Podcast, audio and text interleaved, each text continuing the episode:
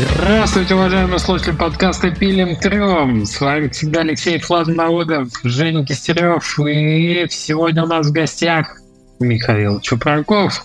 Здравствуйте, ребята. Привет. Привет. Михаил, возможно, знаете, а может быть и точно знаете, как разработчика Potion Craft, прекрасной игры, которая очень хорошо зашла где-то. Сколько уже с релиза? Наверное, года полтора прошло, Михаил. В 2021 году в сентябре мы ее в Early Access зарелизили. Ну, и почти она еще до этого. 2 года, можно сказать, юбилей, так сказать, с 21 сентября. 2 года Potion Craft в раннем доступе. Замечательная игра, и есть о чем поговорить. Особенно интересно, что было после. Но сначала сообщение от наших спонсоров. Евгений, тебе слово. Особо актуально на фоне новостей. Мы обсудим ситуацию с Unity обязательно. Это просто. Defold — это кроссплатформенный игровой движок для разработки консольных, ПК, мобильных и HTML5 игр.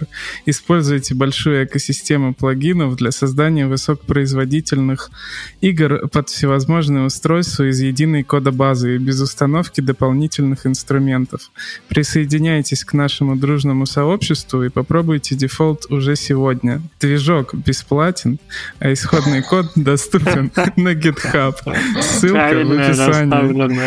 Акцент, молодец. Ты видел, что все движочки сделали анонсы на теме этого, и Defold такой: мы настолько бесплатны, что даже в open source лицензию добавили пункт, что мы всегда бесплатны. Типа вот такая история. Поки, еще один наш партнер. Компания сумеет создать идеальную игровую онлайн-площадку, место, где игроки-разработчики могут вместе играть и творить. С растущим комьюнити разработчиков больше 300 человек Поки создает новый стандарт веб-игр. Хотите показать свой проект миллионам игроков или узнать о новейших веб-технологиях? Заходите на developers.poki.com. Если вам нужно интро, напоминаю, что можете бросить, пингануть меня в телеграм-канале, и сделаем вам интро непосредственно с менеджером Поки, где вы обо всем сможете договориться. Спасибо, что нас поддерживают такие замечательные ребята, и в контексте, конечно, новости. Михаил. Теперь традиционная рубрика «Что натворили Unity опять?» Слушай, ну извините, когда лицензия стоила 1500 за место и навсегда с тобой, так сказать, мы молчали. Когда они пришли за подпиской ежемесячной и сказали, что пофиг на вашу лицензию, мы молчали. Но когда надо платить за инсталл, Так, для тех, кто в танке. Хотя вы послушайте через неделю позже, я думаю, эта новость уже так и разойдется, что... Unity вчера вышли с анонсом. Для нас это было вчера, что дружочки, значит, есть несколько тиров, и от 10 до 15, до 20, по-моему, центов за инсталл вы заплатите, если вы наберете миллион условный revenue и больше 1 миллиона копий продадите игры. А что значит миллион? Даже не 1 миллион копий продадите, извините. 1 миллион инсталлов. Вот больше всего, мне кажется, возмущает всех разработчиков повсюду. Вот это неоднозначность. Что значит 1 миллион инсталлов? Непонятно, как учитывать пиратские копии. Непонятно, как учитывать установки на нескольких компьютерах и системах одной и той же копии игры. Это же сейчас демо-версии, геймпасы, раздачи на EGS, торренты там, и все такое. Это все переустановки, покупки с рефандами. Это все будет учитываться, и за это все нужно будет платить.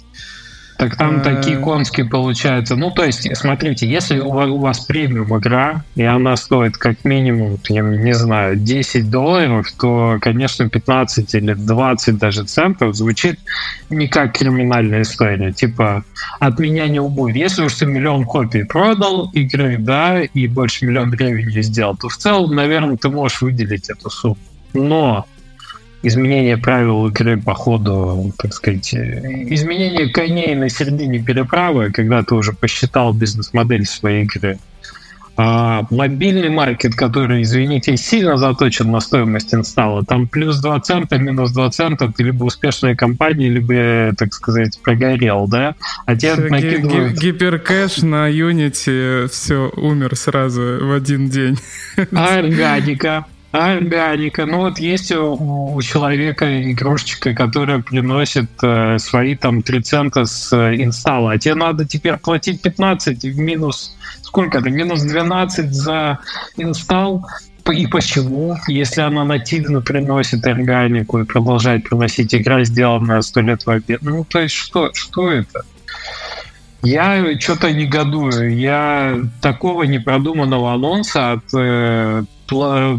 держателя платформ большой компании давно не видел. Они ничего не объяснили, ничего не рассказали. Вообще, мне кажется, что... Ну, я посмотрел на фоне этого всего, что происходит с их акциями, потому что я такой, а реагируют ли как-то акции на хейт, да, в сторону движка? Вообще никак не реагируют. То есть они как стоили, так и стоят. Я тогда понял, что они просто хоронят движок.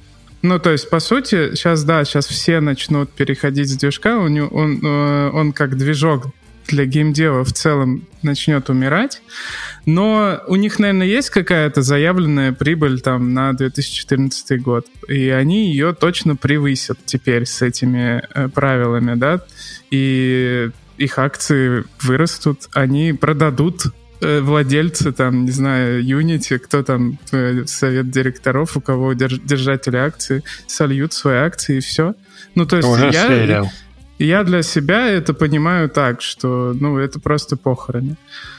Не, погоди, то, что это нанесет какой-то очень серьезный ущерб публичности, как бы, движка, всему комьюнити разработчиков, которые на этом сидят, количеству людей, которые вовлечены во всю экосистему, которые делают плагины, курсы, какие-то приблуды, да, платформы вокруг Unity. Безусловно, сейчас очень многие задумались о том, что, может быть, на шейдере будем к Unreal писать, а не к Unity в таком-то подходе. Но вот что я не понимаю, это то, даже если бы они хотели... Ну, понятно, что они хотят состричь дополнительного бабла с текущей аудитории. Как я не понимаю, что они будут делать через год, понимаешь, когда аудитория начнет сокращаться. Ну, как будто бы это как раз вообще не важно. Я вот к чему. Что, типа, не важно, что будет там через год. Как будто важно, что будет в ближайшие там полгода происходить или год. Ну, вот, то есть... Первое полугодие там, 2014 года, когда они просто начнут получать огромное количество денег, когда начнут действовать эти правила.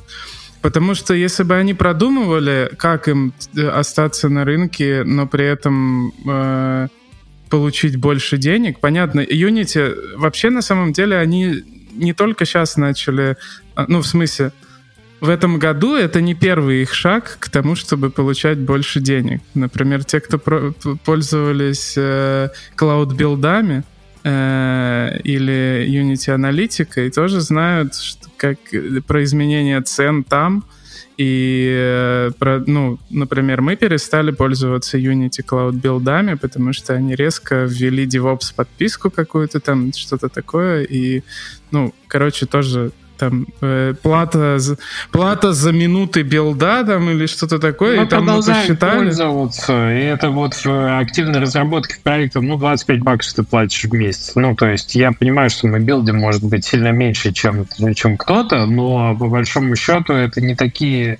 Это совсем не та, понимаешь, ступень, которая... Ну, мы считали, у нас бы было там существенно больше. Вот. Если бы они подумали о том, как остаться на рынке, но они бы взяли или продолжали свою модель, да, а у Unity какая модель? Постоянно повышать цену подписки. Ну, просто отменили бы Unity Plus, да, и там сделали только Pro, и Pro повысили потом до, там, не знаю, 3000, неважно. Я бы все равно не задумался о том, чтобы переходить на другой движок. Команда обучена, делаем игры на Unity, я уже 10 лет на Unity. И, когда есть успешные проекты, в принципе, норм.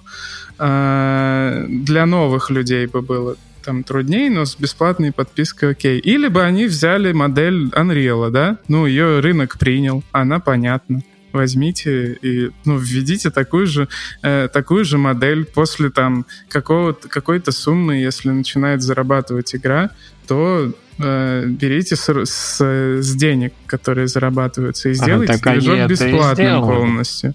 Они это сделали, они же не с денег, а с инсталлов. Это же основная проблема против рынка, что это не бьется ни с чем, ни с мобилами, ни с ПК-рынком, ни с чем.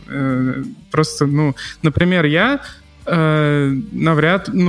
точно очень серьезно задумаюсь о том, чтобы следующий проект делать на Unreal теперь. Хотя я и так об этом немножко думал, да. Но теперь... Или на Unity все-таки.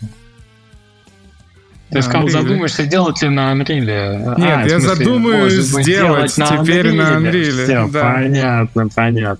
Михаил, как у тебя какие эмоции на эту тему?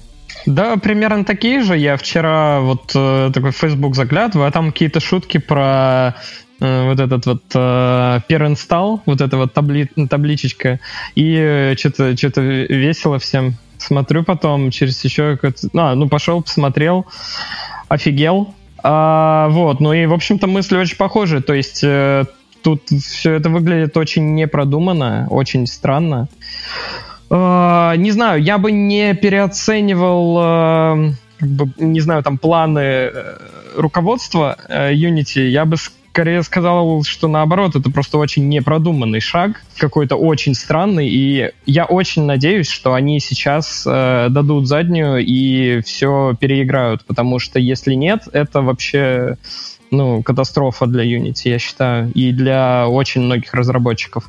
Особенно если окажется, что это ретроактивные изменения. То есть то, что нужно будет платить за все инсталлы, которые уже накопились там за 10 лет. Это вроде не ретроактивная тема. А пока вообще ничего... то есть сейчас мы много можем спекулировать на эту тему. Там очень, насколько я понимаю, плохое объяснение того, как это будет работать. И я подозреваю, что они пока что сами не знают, как это будет работать. И это очень плохо.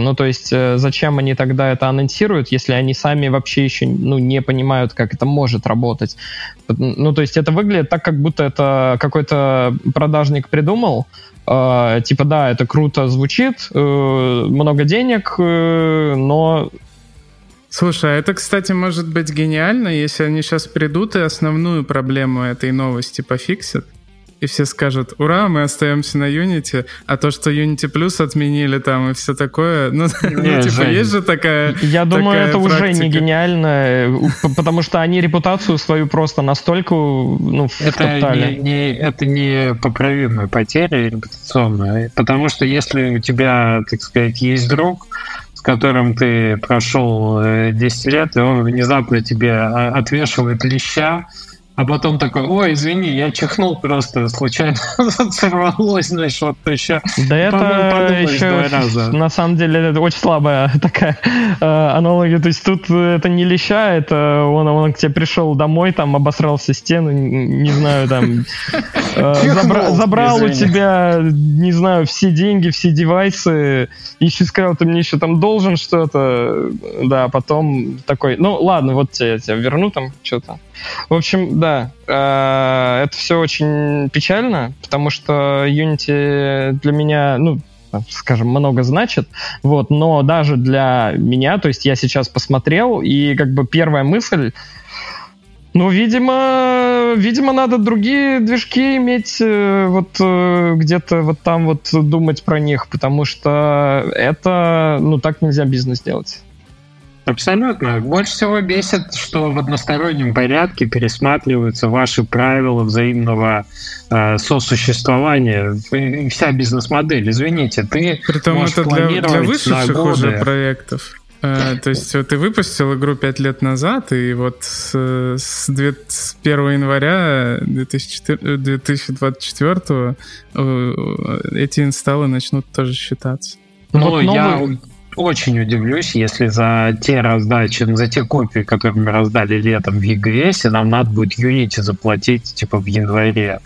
Ну там реально, ну, как бы миллионы копий розданы, а все у них как бы упирается в весьма круглую сумму. Я сомневаюсь, что это будет так, но я посмотрел, короче, на всех тех разработчиков, которые ретроспективно будут вынуждены за это заплатить. Навряд ли. Это будем мы. Да. Видимо. Все эти. То есть это все очень плохо выглядит. Даже, то есть вот с точки зрения даже просто вот человек выбирает движок, на чем ему писать. Он смотрит, смотрит модели, такой, вот там раньше Unity, окей, до 200 тысяч баксов мне нужно, можно вообще не думать. Я там маленький разработчик, потом я готов купить Pro-версию без проблем. Вот. Сейчас он такой смотрит, переинсталл, да вы чего? Типа, это что-то... Нет, я... как бы я даже смотреть не буду. Вот, то есть я не знаю... например, как похожая ситуация есть, например, со шрифтами. То есть есть платные шрифты, и ты... скорее всего, ты выберешь бесплатный шрифт или шрифт, за который ты можешь один раз заплатить и его использовать. А если это шрифт, в котором есть какие-то вот... есть такие шрифты, которые прям вот... ты платишь чуть ли не за каждое использование, и там тоже, такая очень непонятная ситуация. Я не пользовался, но, в общем, мне бы не хотелось связываться с такой моделью. Вот, и тут... Просто ты смотришь и такой, нет, окей, пойду другие движки смотреть. Вот как будто бы лень побеждает туда, пытаться вникнуть, где ты что нарушишь, как это будет учитываться, как считаться, кто, ты должен потом справки из Steam предоставлять, какой у тебя оборот, смотреть на их бигдату модель, которая будет эти инсталлы считать из рантайма и доказывать, где они как бы в пиратку слишком много посчитали. Давайте не будем забывать о том, что они же стоимость прошки не изменили, насколько я понимаю, да? То есть они просто еще очень сильно повысили, по сути, свой заработок с этого и очень много откусили у разработчиков. Разработчик, конечно. Вот, соответственно, то есть ладно бы они поменяли модель, то есть они такие, окей, Pro-версий больше не будет, теперь все бесплатно. Только платите, так. Да, как хотите, но в какой-то момент вы нам платите процент. А тут сразу видно, что с нас сильно поверх еще очень-очень-очень много непонятно каких сумм берут. То есть непонятно, как высчитываем их, непонятно, как доказываем их и так далее. Абсолютно.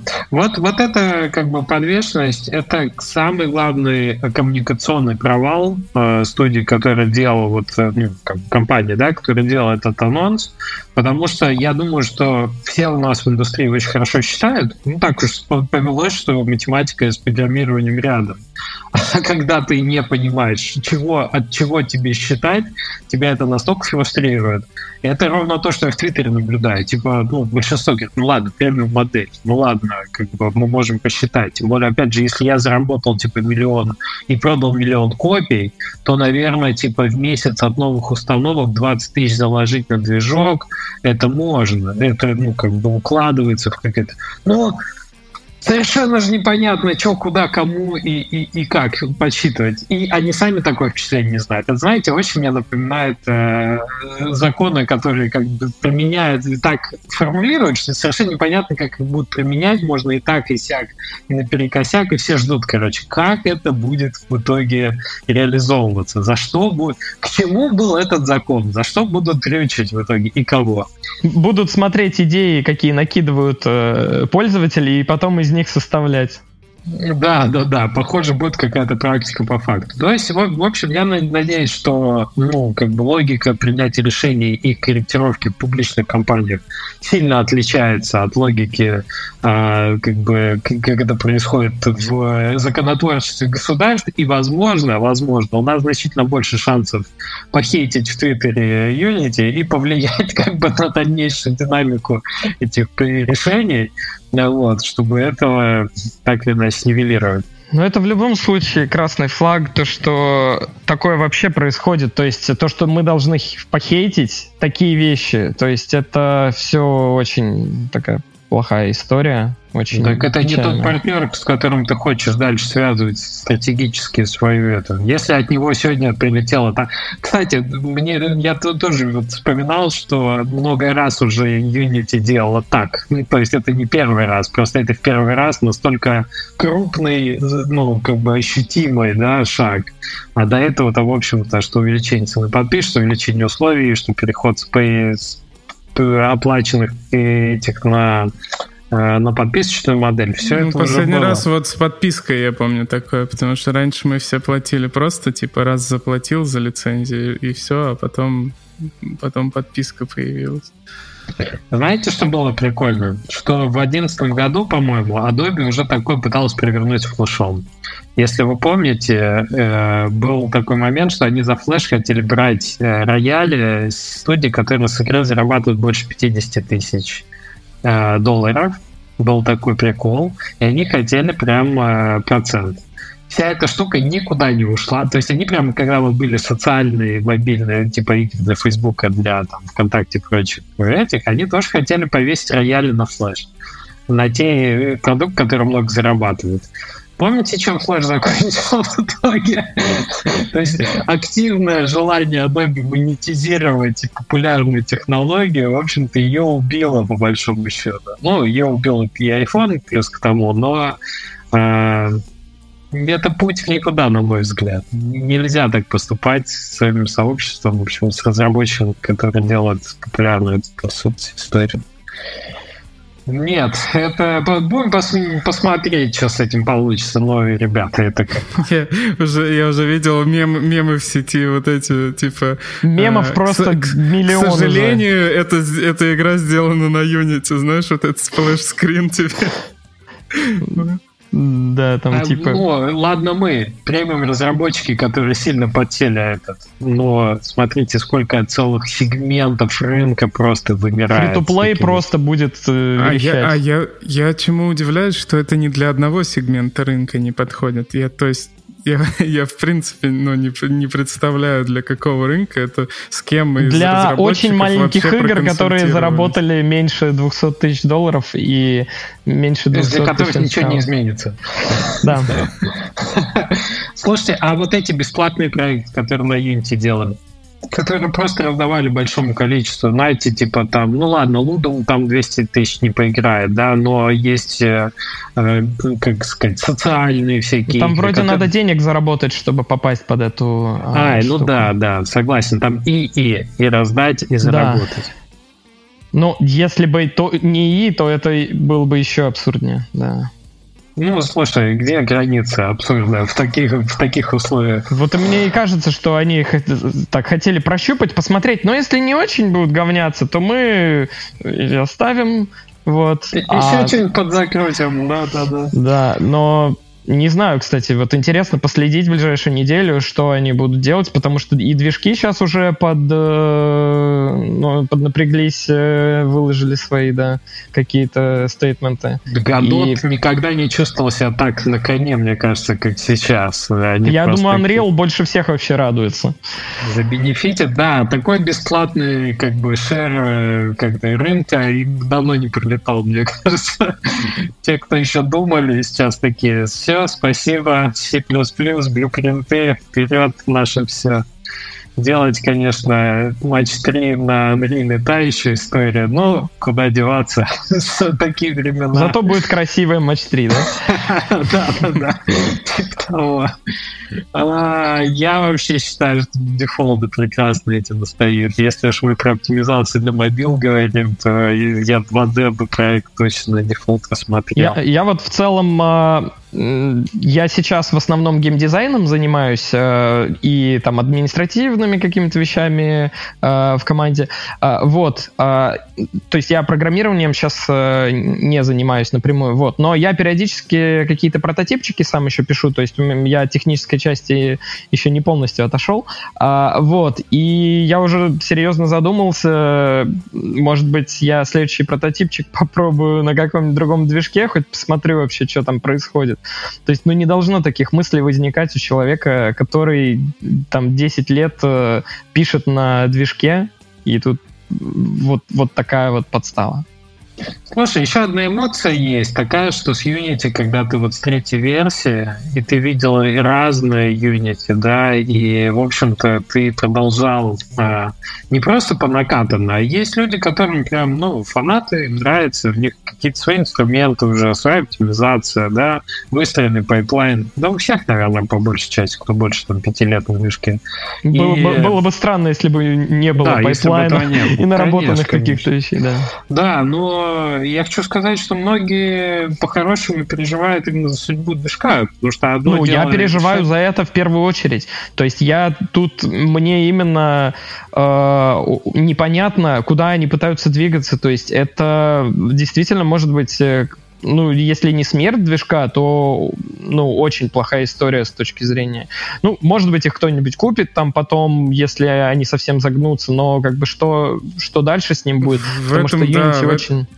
В этом-то и проблема, что на самом деле там все игры, которые мы до сих пор делали, они, ну, для них Unity полностью подходил, и это было удобно делать. То есть в другой ситуации у меня бы мысли о другом движке, наверное, не возникло, если бы только я не собрался там делать AA-проект, например, или что-то такое, для чего Unity не совсем подходит.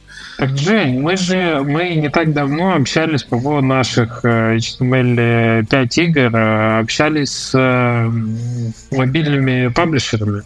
И, извините, там это стандарт. Ты приходишь, говоришь: «Здрасте, у меня игра на Defold. Я бы хотел, ну, попробовать что-нибудь с ней сделать именно на мобильном рынке, да, или только на 4.05». Они такие: «Ну да, нет проблем, как бы выглядит хорошо, вроде метрики здоровые, давайте на Unity перепишем». Почему? Ну, игра же уже есть, на Defold, зачем переписывать? Ну, вот стандарт отрасли, у нас все инструменты как бы настроены именно на Unity. Портировать проще и так далее, и так далее. Да. Вот сейчас, мне кажется, эти условия будут сильно пересмотрены. Мягко говоря, да. Михаил, у нас сильно мы ушли, конечно, в эту историю. Я не сомневался, когда вчера... Да, я даже думал предложить это в тему для обсуждения, потом решил, что не буду, все равно обсудим по-любому. Ну как, денешься от такого большого инфоповода, да. Никуда не уйдешь. В двух словах, во что ты играешь? Какие игры тебе нравятся? Может быть, что из последнего тебя так зацепило, помимо новостей? Ой, слушайте, кстати, да, я же знаю, что у вас есть такая рубрика. Я прям даже сел специально, посмотрел вообще, во что играл за последние несколько месяцев. Ответственный гость. Я пришел со списком, потому что без него очень сложно вспоминать. А я в целом, как выяснилось, достаточно много играю. Дизайнеры всегда со списком приходят. Да. Вот, ну, из последнего, из интересного, Baldur's Gate 3 с друзьями играем. Я, наверное, по пару комментариев буду давать вот про каждую игру. Конечно. Игра хорошая, очень забагованная, более забагованная, чем Divinity 2, Divinity Original Sin 2. Ну, то есть, очень видно, что это Ларианы делали. То есть, очень много таких... скажем, недоработанностей, багов. В мультиплеере очень много багов. Вот, но в целом игра хорошая. То есть мне так обидно было то, что она так долго в Early Access пробыла. Ну, ладно, достаточное время в Early Access пробыла и вышла такой, ну, скажем, сырой. Вот, я немножко удивился. Вот. А какие ты баги встречал? Потому что я играю в сингле, ну, сам, и что-то не сталкивался с киберпанком.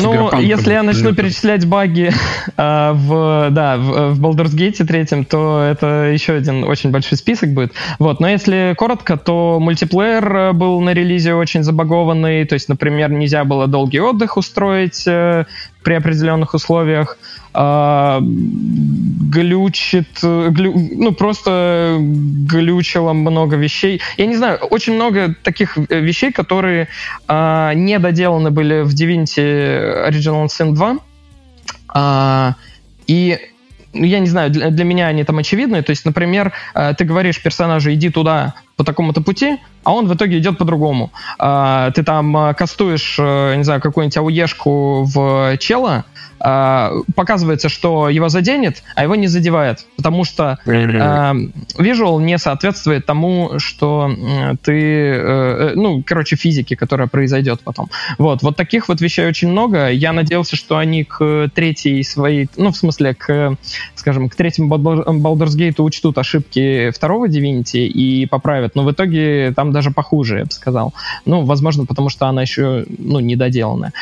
Вот, просто первая Divinity, которая Divinity Original Sin 1, она сильно, ну, намного сильнее забагована, чем вторая. Вот, то есть во второй прям сильно заметно качество выросло. Ну, еще вот из таких, не знаю, банальных вещей, тоже из лариановских приколов, то, что очередь ходов постоянно глючит, неправильно отображается, кто ходит, неправильно отображается, то есть, не знаю, может отображаться там, что вроде как ходишь ты там...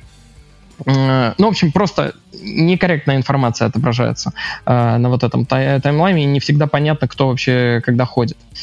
Не буду закапываться. В общем, игра хорошая, но забагованная. Есть вопросики. Есть вопросики, но мы прям уже долго в нее играем, то есть часов 50, по-моему, мы уже наиграли, или, ну, в районе того, даже больше, по-моему. Ты из тех людей, которые на игру 80 часов оставляют негативный отзыв и пишут игра.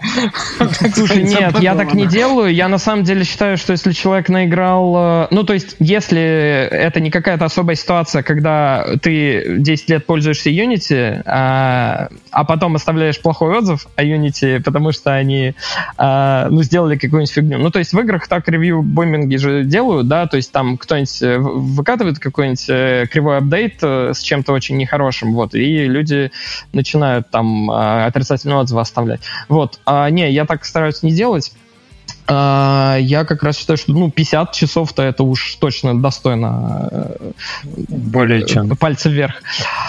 Вот. Что еще из интересного? Dave the Diver играл вот на релизе. Dave the Diver. Первый раз слышу, расскажи, что это за первый раз слышишь? Да, я пропустил вообще это. Что это такое? Это игра, где ты... Ну, она состоит из двух таких основных типов геймплея. Первый — это ты что-то типа сабнавтики, ты плаваешь под водой, только в 2D. Ты с ластами плаваешь под водой, собираешь, короче, охотишься на рыбу, вот, с гарпуном там, видел, и так далее. Конечно, вот, и исследуешь дно, собираешь всякие ништяки там. А вторая часть — это ты приходишь в суши-ресторан, приносишь все, что ты нахантил, и менеджишь ресторан, подрабатываешь официантом в ресторане. В общем, такой инди-разработчик, который делает все. Сначала собирает рыбу, потом еще подрабатывает, чтобы эту рыбу продавать и готовить. Вот так. В общем, очень... Очень интересная игра. Там есть тоже проблемки с... Ну, скажем так, нету игры, в которой нет проблемок обычно у меня. Вот. Но там есть проблемы с управлением, которые, ну, я бы поправил обязательно, вот, но и они очень легко фиксятся.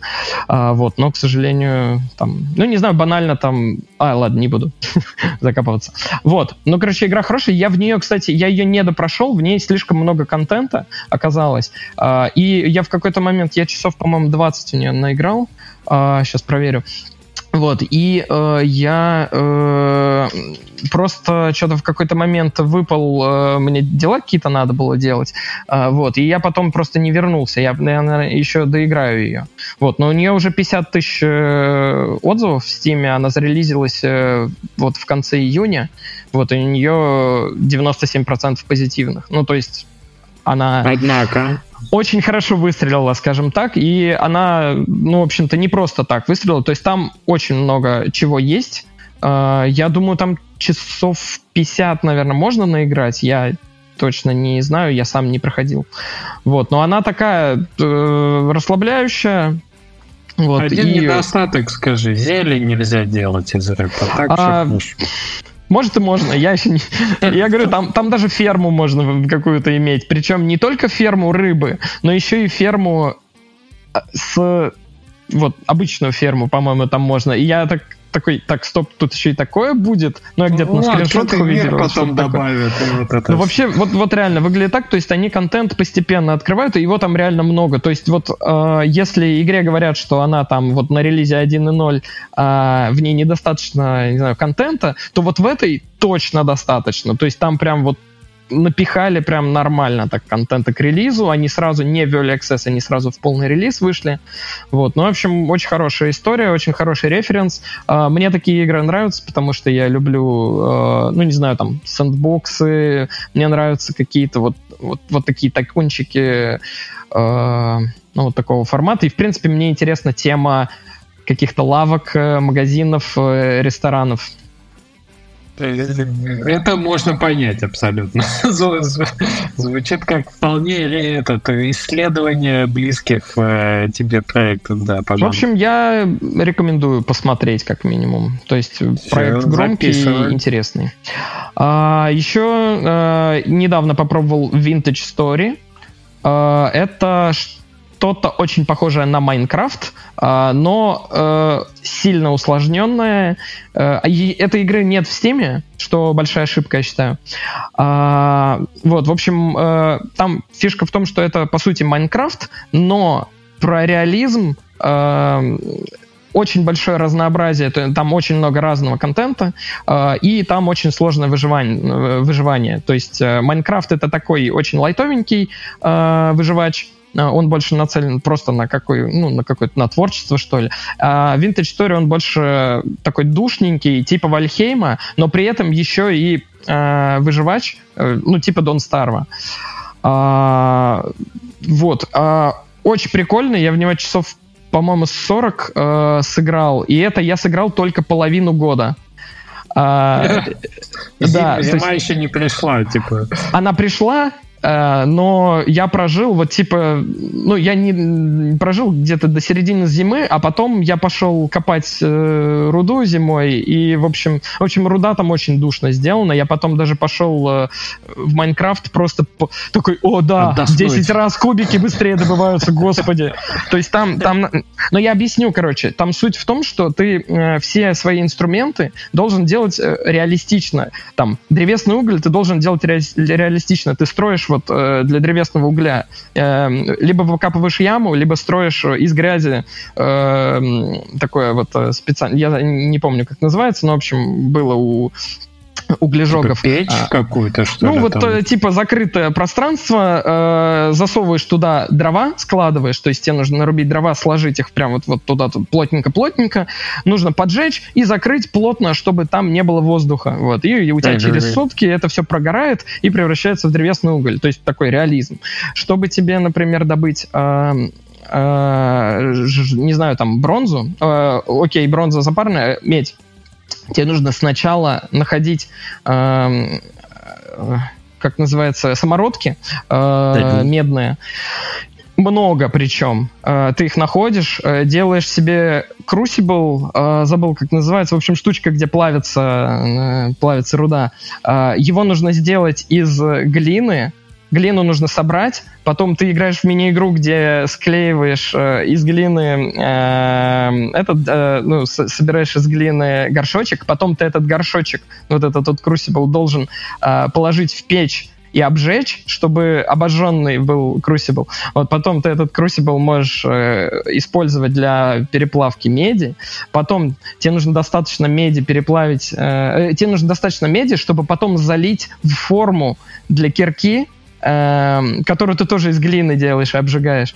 Вот, ты заливаешь это, оно там должно остыть, потом ты это достаешь, насаживаешь на палку, и у тебя наконец-то кирка появляется. И вот тогда ты уже сможешь копать свой первый камень, свои первые там какие-то еще руды поглубже. Вот, а искать руду там супер запарно, и копается руда там, раз в 10 медленнее, чем в Майнкрафте. Поздравляю, вы прошли обучение на этом этапе, да?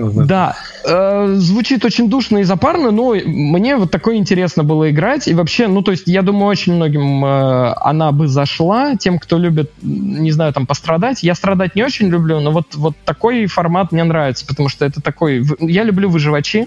Вот, и это реально выживач, то есть там, ну, до зимы дожить, это реально челлендж, потом, когда ты уже начинаешь, тебе хватает еды, ты запасся достаточным количеством всего, вот, там уже немножко скучновато становится, вот, поэтому я дропнул на этом моменте, вот, но игра прям очень достойная, для тех, кто вот хочет какого-то разнообразия Майнкрафта. Вообще эта штука, она выросла из мода для Майнкрафта, то есть там сначала чел, ну точнее там два чела, муж и жена, по-моему, делали мод, а потом из него сделали просто отдельную игру. Ну там более сложная история, но если очень грубо говоря, то примерно так.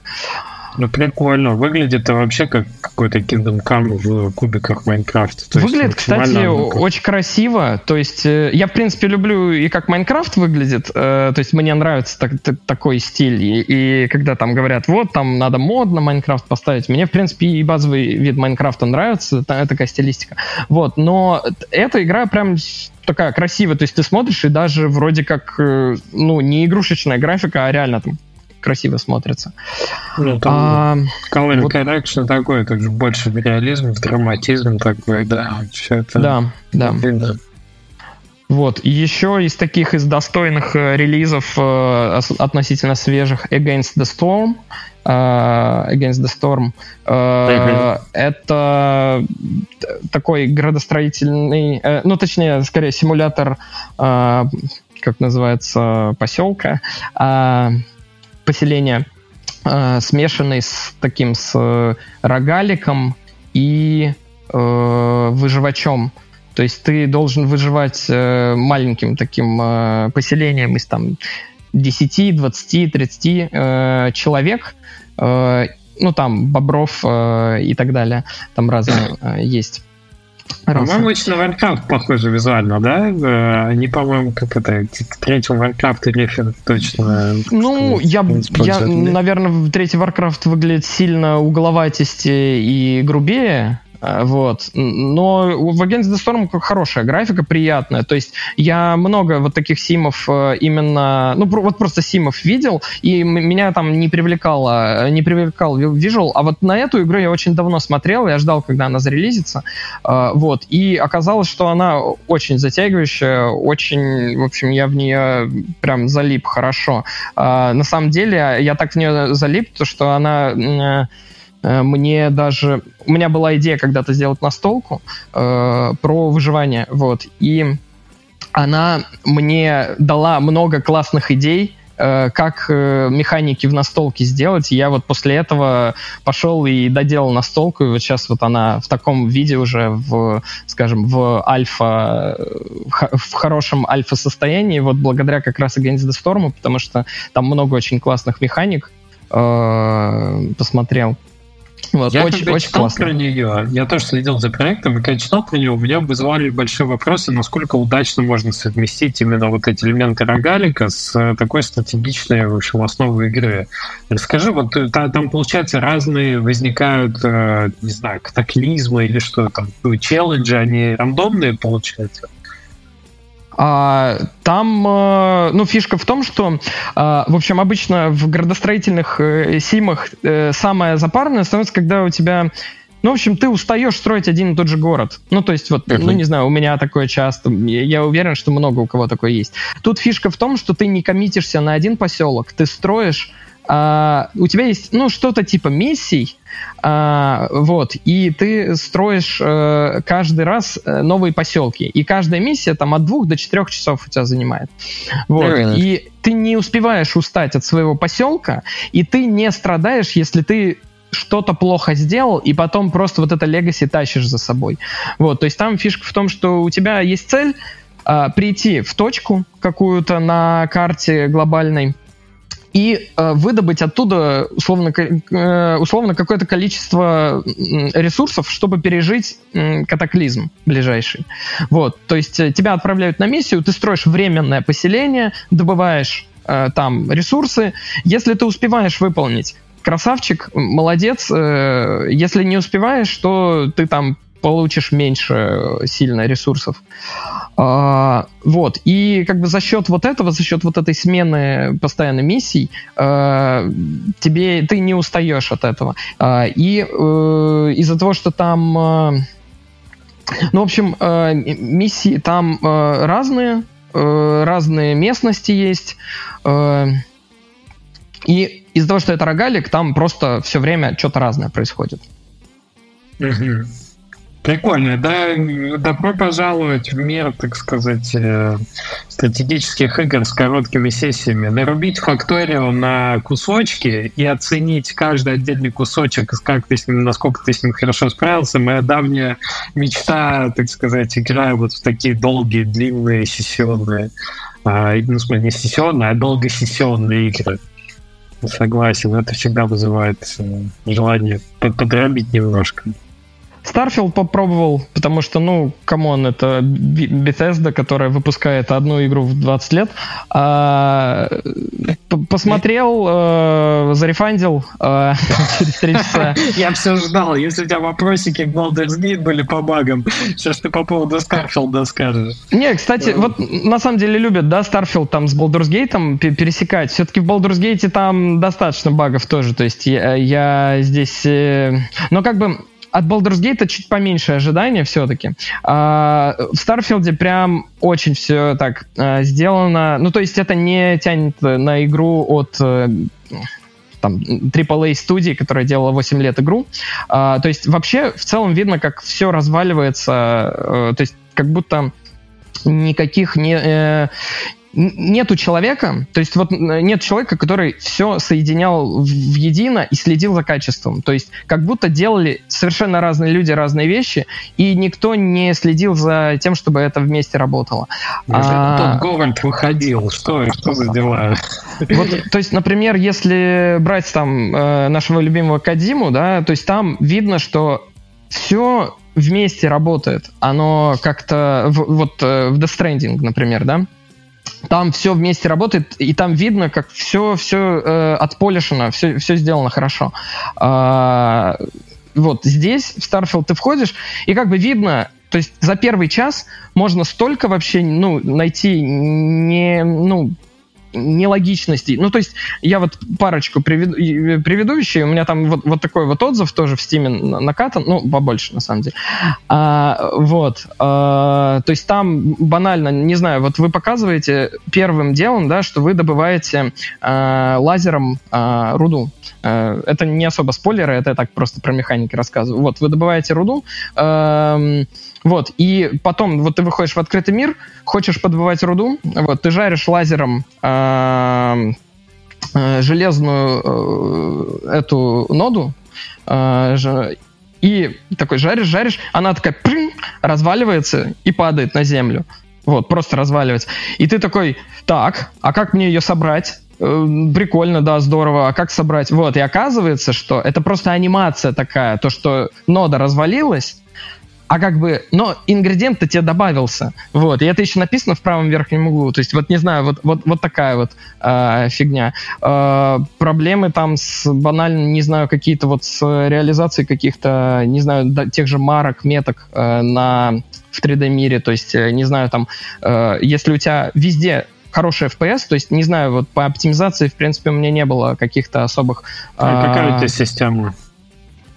Ну, у меня нормально, я, честно сказать, не помню. Ну, в общем, не топовая, но нормально. Вот, но как бы очевидно, что... Ну, у меня игра, правда, выставила средние настройки по умолчанию, вот, но она даже на средних настройках неплохо выглядит. Ну, то есть я не сильно требовательный в этом плане. Вот, но главное для меня, чтобы FPS был хороший, потому что, ну, фидбэк там и вот это вот все. Вот, и FPS хороший у игры, но при этом игра... у игры есть, например, вот, не знаю, там метки в 3D, и они вот так вот дергаются. Вот, ну я это такое, да, это бажано, конечно. Я такое, ну, частенько, на самом деле, вот даже в AAA проектах вижу и немножко удивляюсь, как такое пропускают в релиз. Вот. Или, например, не знаю, там, вот ты летишь на звездолете, у тебя есть такой кружочек по центру на интерфейсе, которым ты указываешь, куда ты летишь. Вот. И этот кружочек, у него там FPS, ну, не знаю, типа 30-40. Ну, то есть ниже, чем у всей остальной игры. Это очень заметно, это очень раздражает, ну, лично меня. И как бы я просто не понимаю, какая причина была вот на то, чтобы этот кружочек имел такой низкий FPS. При этом, ну, тут просто видно, что люди, которые делали игру, им, ну, немножко пофиг на не знаю, на общий вайб, потому что, ну, летаешь на звездолете, ты явно не один раз за прохождение. Ты летаешь там, наверное, плюс-минус постоянно. Вот. И если они это не заметили в процессе разработки в течение 8 лет, то это очень, ну, как бы не на то явно фокус делался. Или, например, вот много жалуются на то, что это не No Man's Sky 2, вот, и, ну, у людей другие ожидания, скажем так, от игры. Ну, и там просто даже вот... банально, по механикам. Вот ты, когда рядом с планетой... Я, может быть, здесь ошибусь, потому что я играл 3 часа всего, вот, но, по-моему, нет. В общем, ты, когда летаешь рядом с планетой, у тебя рядом есть планета, вот если ты в No Man's Sky, то ты можешь просто полететь в планету и прилететь на нее. А если ты играешь в Starfield, то вот ты рядом с планетой, у тебя точка помечена, вот тебе нужно вот сюда на планету прилететь, и прям на карте показано вот туда. Ты такой начинаешь лететь на этом звездолете, летишь, потом понимаешь, что ты не приближаешься. Короче, вокруг тебя просто скайбокс. И тебе эту точку показывают, типа, лети туда. И ты летишь и не прилетаешь почему-то. Кто-то прилетел. Я видел в Твиттере, что кто-то прилетел, а там просто сфера с текстурой. Ну, то есть там ничего нет. Ты можешь туда очень долго лететь, а там ничего нет, оказывается. Не тестил такие долгие полеты, да. Вот. И самое тупое то, что тебе, чтобы в эту точку попасть, ты не можешь, например, на нее навести и Е, например, нажать. Тебе нужно... выйти на карту и нажать, куда ты летишь, еще найти на этой карте, где ты вообще находишься, что вообще происходит. В общем, в этом плане, да. В общем, не знаю, я очень много могу про это рассказывать, давайте дальше. Ну да, получается, что ты как бы, ну, что чувствуется, собственно, Potion Craft, что большой любитель сенсорности в том, что ты делаешь. И да, фидбэк очень важен. Оправдывается именно в ощущениях, когда ты играешь в Potion Craft, ты понимаешь, что вот оно вот тут помешало, вот тут очень такое, ну, как бы тактильное. А тебе этого не хватило именно в ощущениях этого, да? Ну, что значит анимация упала? Что это за наплевательское отношение к визуализации? Так, давайте коротко просто по тайтлам пройдусь, чтобы не залипать в каждый. Давай, ускоряться будем. Да. Поиграл еще недавно в такую очень малоизвестную игру Merchant of the Six Kingdoms. Это игра про странствующего торговца от начинающего там плюс-минус разработчика. Вот. Очень классная игра с точки зрения механик торговых, потому что я не видел до этого игр, где тебе реально приходилось угадывать цены предметов, то есть там в игре не указываются цены предметов, и ты в основном бартером занимаешься, то есть ты там рыбу меняешь, там, не знаю, на овощи, там, мечи меняешь там, на руду и так далее. То есть тебе нужно находить тех, у кого дешево вот это, и которому нужно мясо, например, да? Вот, то есть вот такие вот вещи. Классная игра, рекомендую поиграть тем, кому интересно вот что-то с торговлей. Satisfactory попробовали с друзьями относительно недавно. Я знаю, вы, ну, вроде как вы тут любите такое. Вот, я очень люблю Factorio. Это одна из моих любимых игр. Вот. И я очень долго как бы смотрел на Satisfactory. Вот, в принципе, я когда-то один пытался начать, мне что-то, ну, не очень зашло. Я потом, вот мы с друзьями собрались, поиграли. 3 раза мы поиграли, то есть там, ну, часов, наверное, 12. 10, может быть, наиграли. Вот. В целом прикольно, здорово, но после Factorio мне, конечно, Factorio сильно больше нравится, в том числе из-за вида и так далее. Но Satisfactory во многом очень хорошо сделано. Скажи, вот тот факт, что ты меньше видишь, это прям механически ощущается? Это ощущается. Там есть какие костыли, которые помогают этого избежать. То есть ты строишь вышку, залезаешь на эту вышку, и оттуда можешь очень-очень далеко строить. Но ты, в принципе, можешь далеко строить в Satisfactory, чтобы не душить вот этими, как, не знаю, в Conan Exiles, например, тебе надо построить вот такой вот загон огромный для зверей, и ты не можешь даже, ты не видишь, куда ты его ставишь, то есть он прям перед тобой, а ты не можешь далеко вещи ставить там. Вот, короче, Satisfactory хорошо, но, видимо, для тех, кому вот прям обязательно нужна игра третьего лица, вот такая. То есть, кто в Factorio не может играть. Те, кто может играть в Factorio, мне кажется, все-таки лучше Factorio. Вот. Grounded еще попробовали, как такой... У нас тимбилдинги бывают с командой, вот, и мы частенько поигрываем вот во всякие выживачи. Вот, и мы Grounded решили попробовать. Он как-то с радаров пропал после релиза, а потом нам что-то посоветовали, и мы что-то решили попробовать. Вот, и он оказался очень-очень крутой. Про микромир, вот, про насекомых всяких. Короче, он оказался очень крутой. На четверых, нет? У вас маленькая команда сейчас такая? Так мы же не все, ну, мы не всей командой обычно играем. Да, то есть мы подбираем игру под тех, кто готов поиграть. Кто таски не закрыл свои, того Grounded не зовут. Да всех зовут, просто не у всех есть время, не все во все хотят играть и так далее. Вот, ну, в общем, ну, у нас и команда-то на самом деле небольшая, то есть у нас до недавнего времени было 6 человек, включая меня, а вот сейчас нас 8. Вот мы сейчас растем, мы сейчас вот скоро будем еще программистов искать в команду, возможно, геймдизайнера и, возможно, QA. Вот, поэтому, возможно, если вот кому интересно, можете следить за какими-то нашими новостями. Вот, в общем, Grounded оказался очень хорошим, прям... Там очень много механик, именно quality of life повышающие, то есть там... много вещей сделано, которых нет ни в одной игре. То есть, например, ты можешь строить из ближайших сундуков, чтобы ингредиенты подсасывались. И там есть квикстак, как в Террарии. То есть ты подбегаешь к сундукам, нажимаешь одну кнопочку, и у тебя все предметы определенного типа стакаются в правильные сундуки. То есть ты, например, у тебя там есть, не знаю, там от божьей коровки панцирь, вот, и если в сундуке лежит панцирь божьей коровки, то при этом при нажатии этой кнопки он просто вот туда закинется. Это очень много времени экономит и меньше Евгений, вот этого. Звучит как что-то, что в Антифичер можно применить. Да, это мы уже это делаем, вот откуда игроки это берут, потому что они нас замучили. А где квикстак? Вы что? Ну, Террария, Grounded, это две игры единственные, про которые я знаю, где есть такая фича, но я не во все сэндбоксы играю, я играю в основном только вот в самые такие интересные. Вот. Но в Террарии квикстак появился достаточно давно. В Террарии, кстати, тоже одна из моих любимых игр. Вот. А в Grounded там прям, ну, реально видно, что постарались многие вещи по quality of life подстроили под игроков. У меня прекрасный Михаил, так сказать, рубрику ты нам сегодня сделал. У меня такое впечатление, что Леша Тестов снова к нам зашел и по количеству игрных игр, и по глубине анализа. Ну вы понимаете, просто люблю говорить про игры. Прекрасно. И за рекомендации большое спасибо, и взгляд твой на эти вещи тоже. Женя, я даже боюсь, мы, наверное, скипанем в этот раз, да? Я в Potion Craft играл как раз, я, так сказать, подготовился. В Potion Craft я тоже играл, замечательно. Мне очень понравилось.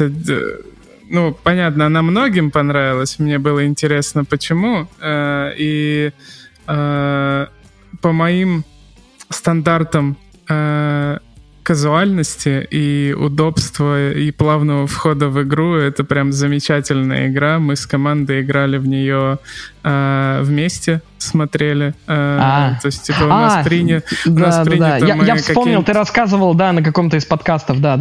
Да. И замечательная игра. Очень круто. Спасибо. Молодцы.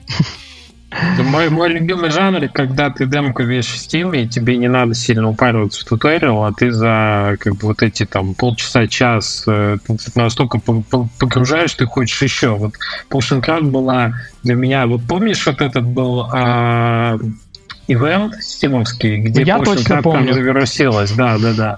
И мне кажется, для меня это была главная игра всего ивента.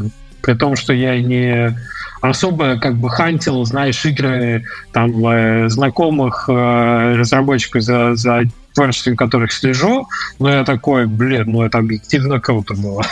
Это оттуда запомнил точно. Ну это удобно, когда ты на данной ивенте смотришь просто на второй-третий день топовые игры и просто из них выбираешь, чтобы не копаться прям во всех списках. То есть да, мы там на второй или третий день вылезли на первое место по количеству, ну по популярности игры, вот, и мы так до конца и продержались там.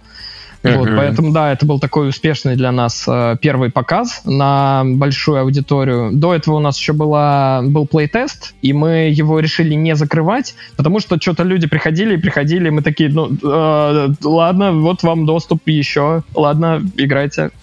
Мне кажется, когда люди играют, а ты делаешь игры, это как раз это успех, да. Синергия, да. Не вот, кстати, да, про понятие успешных игр, то есть вот у меня, например, до Potion Craft'а были еще другие коммерческие игры. Прошлое была, ну вот такая первая успешная, это Wizard Swipe. Ты же в мобилках, да, какое-то время? Да, я первые свои соло-проекты такие серьезные делал на мобилках. Это проще. Мне была знакома эта сфера, потому что я работал геймдизайнером на мобильных и чуть-чуть на социальных проектах. Вот. И я понимал, как там работают многие вещи. Плюс мне интересно было тогда мобилки. Вообще, в принципе, интересный тогда был такой сегмент. Я тогда сам, ну, у меня у самого смартфон там появился, у меня у самого там iPad появился, и ну, там, андроидный планшет когда-то был, вот, и мне это все было интересно, и там объективно требования ниже для игр в мобилках, поэтому, в принципе, и делать их попроще, и дистрибьютить, наверное, попроще в определенном смысле, вот, и, в общем, да. И после, ну, ты в какой момент ты решил, ну, то есть Potion Craft, ну, такая, по сути, хотя там, наверное, вайбы, слушай, чувствуется мобильно. Вот эта сенсорность и тактильность, оно же, в том числе, наверное, твой опыт очень хорошо сказался, чтобы сделать это хорошо.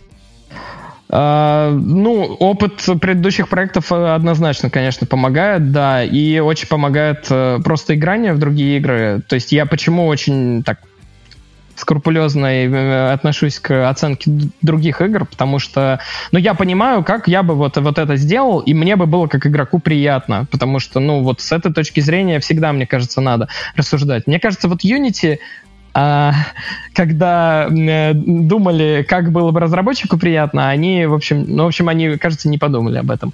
То есть с этой точки зрения. Я, кстати, вот мысль не закончил, сейчас вспомнил то, что про успешный проект. У меня после этого был проект Sushi Ride, вот, и он там... Я его считаю успешным с точки зрения как игра, потому что в него, ну, типа там инсталлов где-то 70 тысяч было. То есть это, ну, какое-то нормальное количество. Это в 10 раз где-то меньше, чем Wizard Swipe, вот. Но при этом все равно там отзывы хорошие были, люди поиграли. Но коммерчески она просто была не выгодная. Вот. Но вот именно про понятие успешных игр, это вот ты интересно заметил, да, то, что если в твою игру играют, то это успех, кажется. Абсолютно полностью согласен. В этом смысле я говорю, что 05 как платформа меня чем привлекает? Ну, камон, ты пригоняешь десятки, сотни тысяч, а то и миллионы, реально миллионы игроков проходят через игру, и ты естественным живым образом видишь, куда льется интерес, какие запросы возникают и так далее.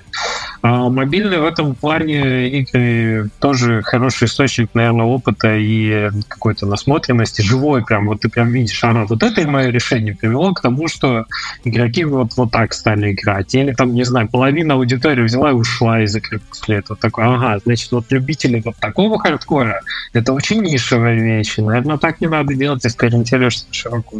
У мобильной разработки еще, ну, такие популярные подходы работы с аналитикой. Ну, то есть, не знаю, как-то это, наверное, больше проявляется, чем в ПК-разработке, например, той же, потому что, ну, ты можешь, например, смотреть, где люди на туториале отваливаются и так далее. Понятное дело, что это все и на ПК тоже можно делать, хотя сейчас со всякими GDPR-ами и так далее, то есть, это все очень сильно усложнилось по сбору аналитики, и, как бы, ну, вот мы, например, на Potion Craft сейчас аналитику не делаем, но я для своих проектов мобильных когда-то делал, и они, ну, эта аналитика реально может быть полезная, если, чтобы тебе понять, там, что вот на этом уровне люди просто отваливаются, больше не играют никогда. Ну, то есть, видимо, там что-то не так. Сейчас Михаил рассказывал, что, типа, на суше было, типа, 70 тысяч, там в 10 раз больше. Я в голове сразу так, да, дошел до трэшхолда, по 200. Сколько, да, сколько я бы должен был заплатить Unity, да. Да, вот это что это за... Через это надо прогонять. Так, а у меня они на Unity, кстати, эти проекты. Это вот. Причем на каком-то старом еще, я уже давно не обновлял. У меня там как где-то игра вообще выпилена из стора, потому что, по-моему, в общем, в одном из сторов. Вот, в общем, да, это все такая очень глубокая, интересная тема. В ближайшую неделю, я думаю, мы прям будем завалены вот этими новостями. К моменту, когда выпуск выйдет, и вы, друзья, его послушаете, вы наверняка будете сильно больше знать по плане развития ситуации. Это прям интрига. Эта неделя будет классная с точки зрения вот отработки кризисных моментов для публичных компаний. Михаил, так как тебе пришла в голову идея создать Potion Craft? У тебя было несколько мобильных игр, да, достаточно популярных. Опыт работы геймдизайнером. Что произошло дальше, что ты решил делать Potion Craft? Ну, во-первых, я хоть и делал мобильные игры, я в целом ПК-игрок, то есть для меня основная платформа — это ПК всегда была, ну, то есть, да, в детстве я там играл на Денди, который типа аналог NES-а, вот, и потом, когда комп появился, я в основном на компьютере играл, и в целом у меня по консолям, я совершенно нормально к консолям отношусь, у меня есть геймпады разные, ну, был геймпад вот Xbox-овский просто для игры на компе, вот, сейчас у меня есть еще PlayStation-овский для разработки, вот. Еще у меня Switch есть. Switch я покупал, когда, ну, вышла... Ну, по сути, когда, там, через полгода, по-моему, после выхода Switch'а Зельду пройти, поиграть. Кстати, вот новая Зельда тоже интересный опыт, потому что... Кстати, есть вопрос. Есть вопрос. Нет, именно вот Зельда отличный пример того, как делать цельные игры. То есть вот тот же Starfield, он не цельный. Зельда очень цельная. Да, там есть вопросики. То есть там затянутые синематики, ну, искусственно замедляют многие вещи в игре. Я это очень не люблю в играх. Вот, но я опять испытал, вот, я уже забыл, как вот та предыдущая Зельда Breath of the Wild, ну, чем она мне зашла. И я вот сейчас это все заревайдил и вспомнил, что мне в той нравилось, и чем, блин, они по геймдизайну реально очень круто многие вещи делают. То есть я вот играю и понимаю, блин, вот это продумали, вот это круто придумали. Вот тут я не чувствую, что меня там заставляют что-то делать. Я реально сам там придумываю решение. Это круто. Вот. Короче, Зельды лайк. В целом. Я не смог в нее очень долго играть. Я, ну, очень быстро устал от нее. Я и первую-то не допрошел, но в первую я дольше играл. Вот. Но если вы никогда не играли вот в последние две Зельды, то это точно стоит посмотреть, и вас может там затянуть прям надолго. Согласен. Спасибо тебе за эту рекомендацию. Зельда однозначно. Так, возвращаясь. Да, возвращаясь. Значит, я ПК-игрок, и много играю в ПК-игры. Вообще, я свою разработку начинал с... ну, такую серьезную, что ли, когда я уже реально что-то мог сделать. Я начинал с Паскаля, языка программирования, в школе. Вот. И как только я понял, что... Надеюсь, Паскаль. Борланд, наверное. Ну, там какой-то был седьмой, по-моему. Короче, Паскаль, который вот с синим экраном, в фуллскрине, в общем, такой хардкорный. Не хотел бы я, чтобы сейчас, конечно, на нем учились программировать. Такой... Зато за инсталлы платить не надо, Михаил. Это да. Вот. И, в общем, я свою первую игру... Точнее так, я понял, что, здесь в программировании можно делать игры. Офигенно, круто. И как бы первое, что я сделал, это, по сути, игра. Вот. И первая игра у меня была про алхимию. Вот. Это была игра текстовая. Там надо было вводить команды, и все выводилось в виде текста. Вот. Ну и это было что-то похожее на... Извините. Так смешно в кадре выглядело в этот момент. Блин, я пропустил. Надо было переводнуть наушники, да. Вот. И, в общем, эта игра, которую я первую на Паскале сделал про алхимию, она была что-то типа вот как в Skyrim, там, в Morrowind'е алхимия, только чуть-чуть вот с какими-то твиками. То есть, по сути, просто надо было смешивать разные ингредиенты, ты не знал, что делает, и ты просто его должен был экспериментировать и получать какие-то зелья и продавать их автоматически. То есть ты крафтишь зелье, у тебя получается, не получается там рандом, и ты, в общем, продаешь это зелье, получаешь деньги и такой маленький тайкунчик. Если у тебя деньги заканчиваются, ты проигрываешь, если у тебя там... много денег, ты новую аппаратуру покупаешь, еще что-то. Вот. Ну, то есть вот такой сэндбоксик.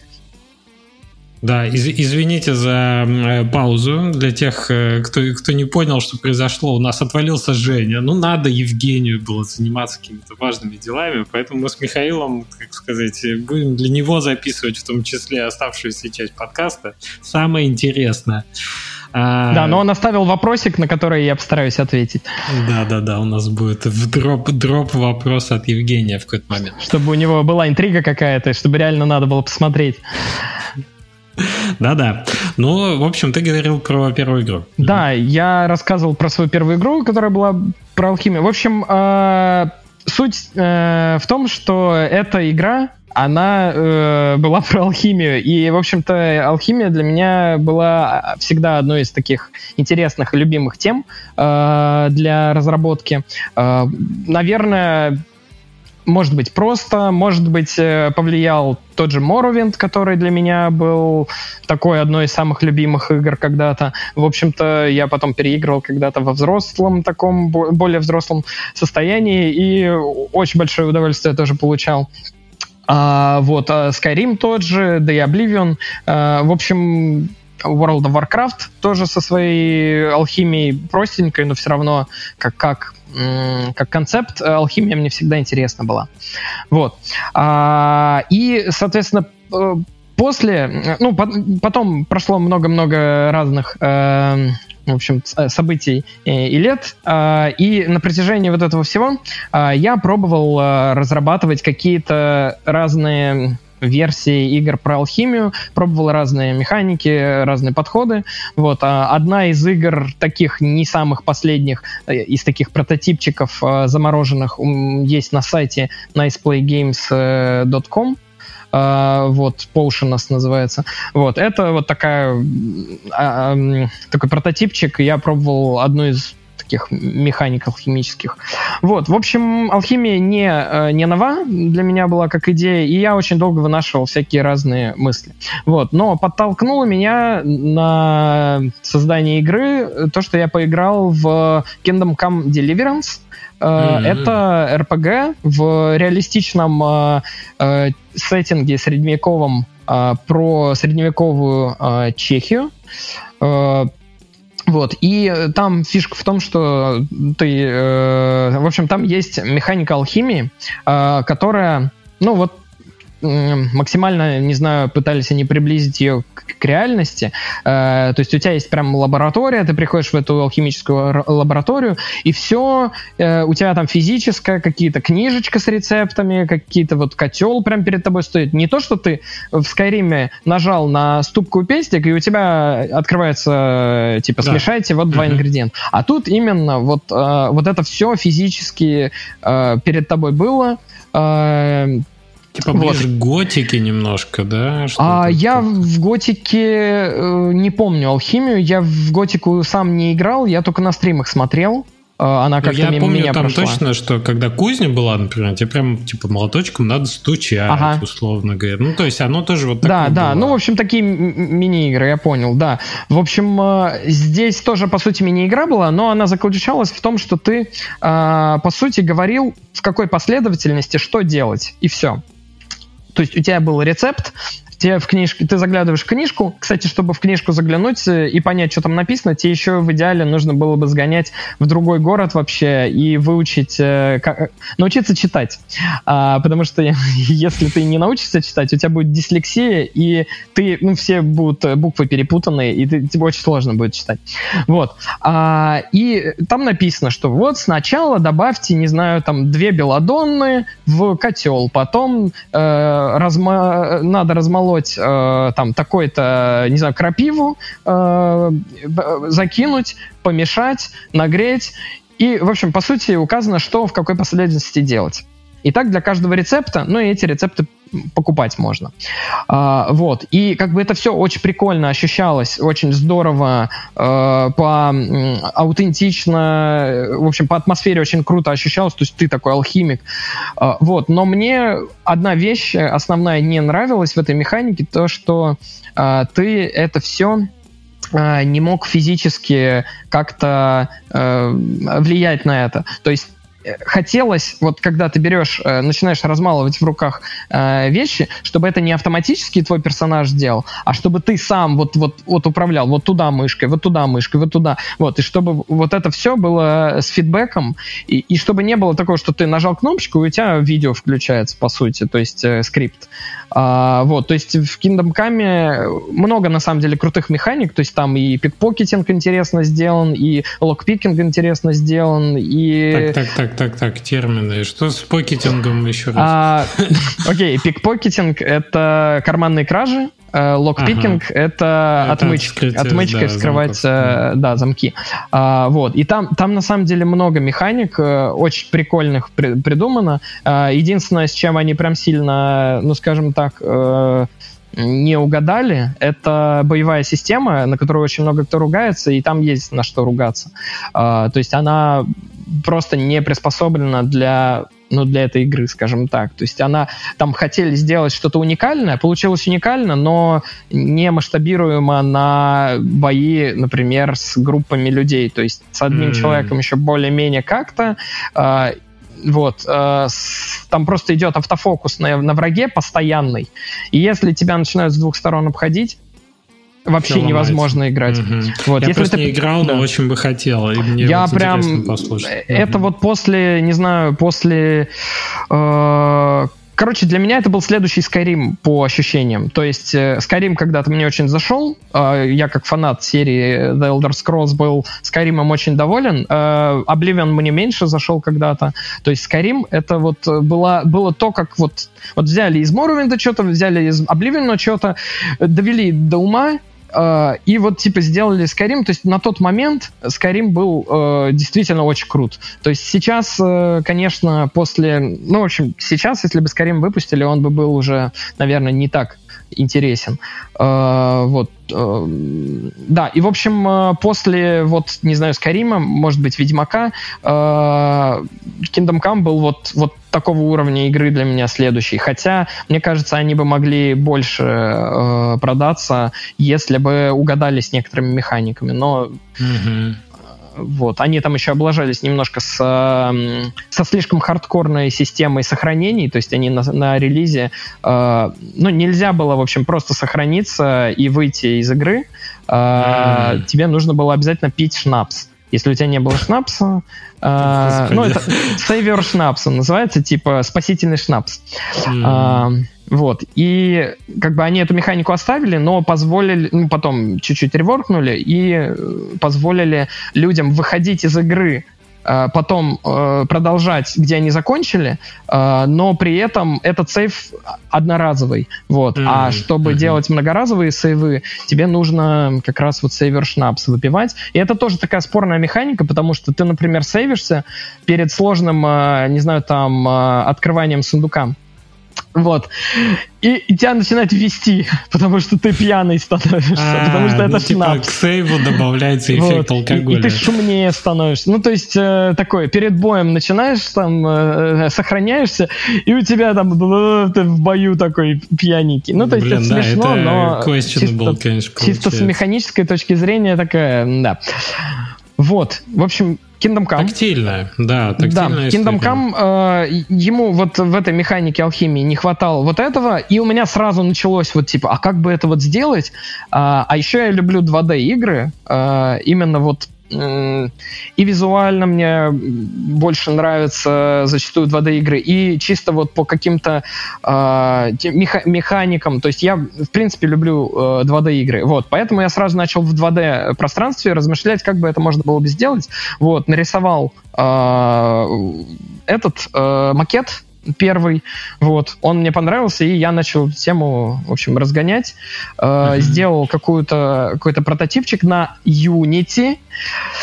Это теперь с нами надолго. Слушай, а ты сразу подцепил этот визуальный стиль? Он же очень сочный, вот этот страдающий средневековье, вот эти фрески, книжки. Так, да, давай про стиль, да, попробую рассказать. Смотри, первой версии Potion Craft я рисовал сам. То есть сейчас у нас есть в команде уже 4 художника. Вот, но на старте проекта, когда мы вот прям командой собрались, когда, в общем, мы подписались с Тани Билдом и решили, чтобы я собрал команду под это все. Вот, у нас появился художник, наш вот сейчас лид-художник Женя Морозов.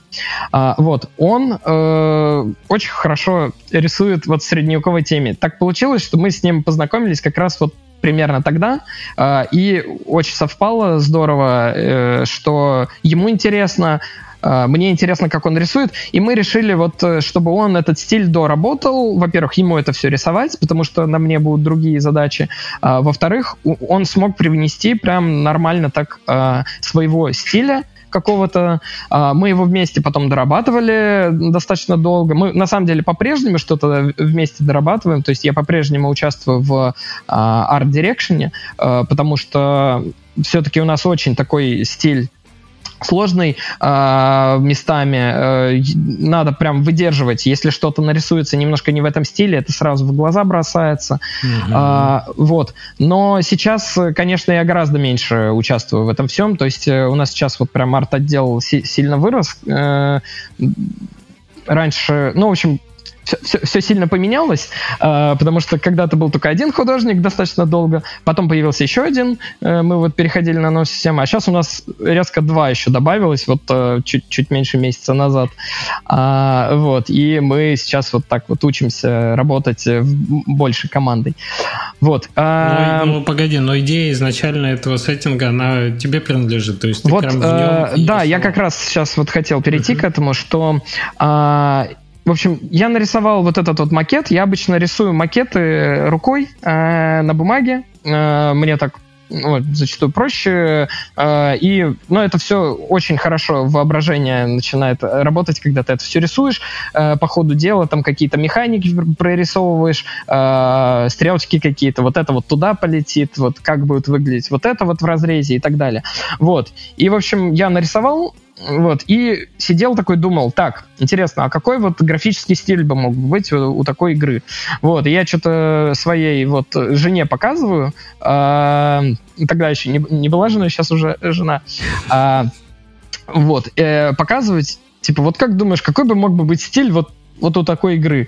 Вот, и она такую вещь сказала, что, а может быть, типа, вот, ну, такой? Вот, и я такой, блин, почему бы нет, действительно? Выходи вот. За меня. Да, не, мы на самом деле очень давно уже живем вместе, так что там это скорее такое было, просто не было потребности. Вот, и...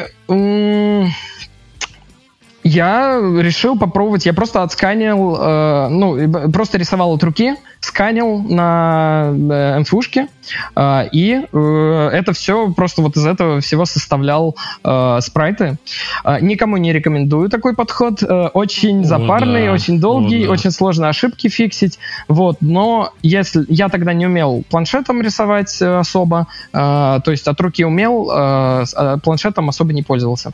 Жестче только из пластилина лепить, как мне кажется. Вот, поэтому разработчикам Cuphead я не завидую, потому что они там вроде олдскульно как-то все рисовали, это прям, им респект большой, то, что они настолько круто выдерживают стилистику, вообще большие молодцы. Вот, и, в общем-то, да, вот таким образом я сначала делал стилистику, то есть идея была, как будто это все рисованное, как будто, не знаю, что-то типа... дневников да Винчи. То есть меньше цвета было, больше чертежей. Вот. Потом это все эволюционировало постепенно. Сначала я сам переходил в диджитал, то есть я рисовал все, пытался рисовать все с планшета, немножко там поменялось. А потом уже, когда вот мы с художником начали работать, это все уже перешло под его руку, скажем так, он это все рисовал. Вот. И там уже как бы сформировался основной стиль, который вот у нас сейчас вы можете видеть. Больше цвета, да, появилось, видимо? Цвет у нас постепенно добавлялся в игре, да, то есть сначала его побольше стало вот в определенных местах, потом еще мы его добавили, в общем, да, стала более цветная игра и более такая насыщенная, но я очень доволен, как у нас получился. Такой уникальный стиль, я его, наверное, нигде особо больше не видел. Еще вышел один проект недавно в... Инкулинати? Да. Мне у кажется, них другой стиль. Как-то. Они пытались рисовать в таком совсем аутентичном стиле маргиналей. Вот. Это у них получилось достаточно слабенько, на мой вкус. То есть...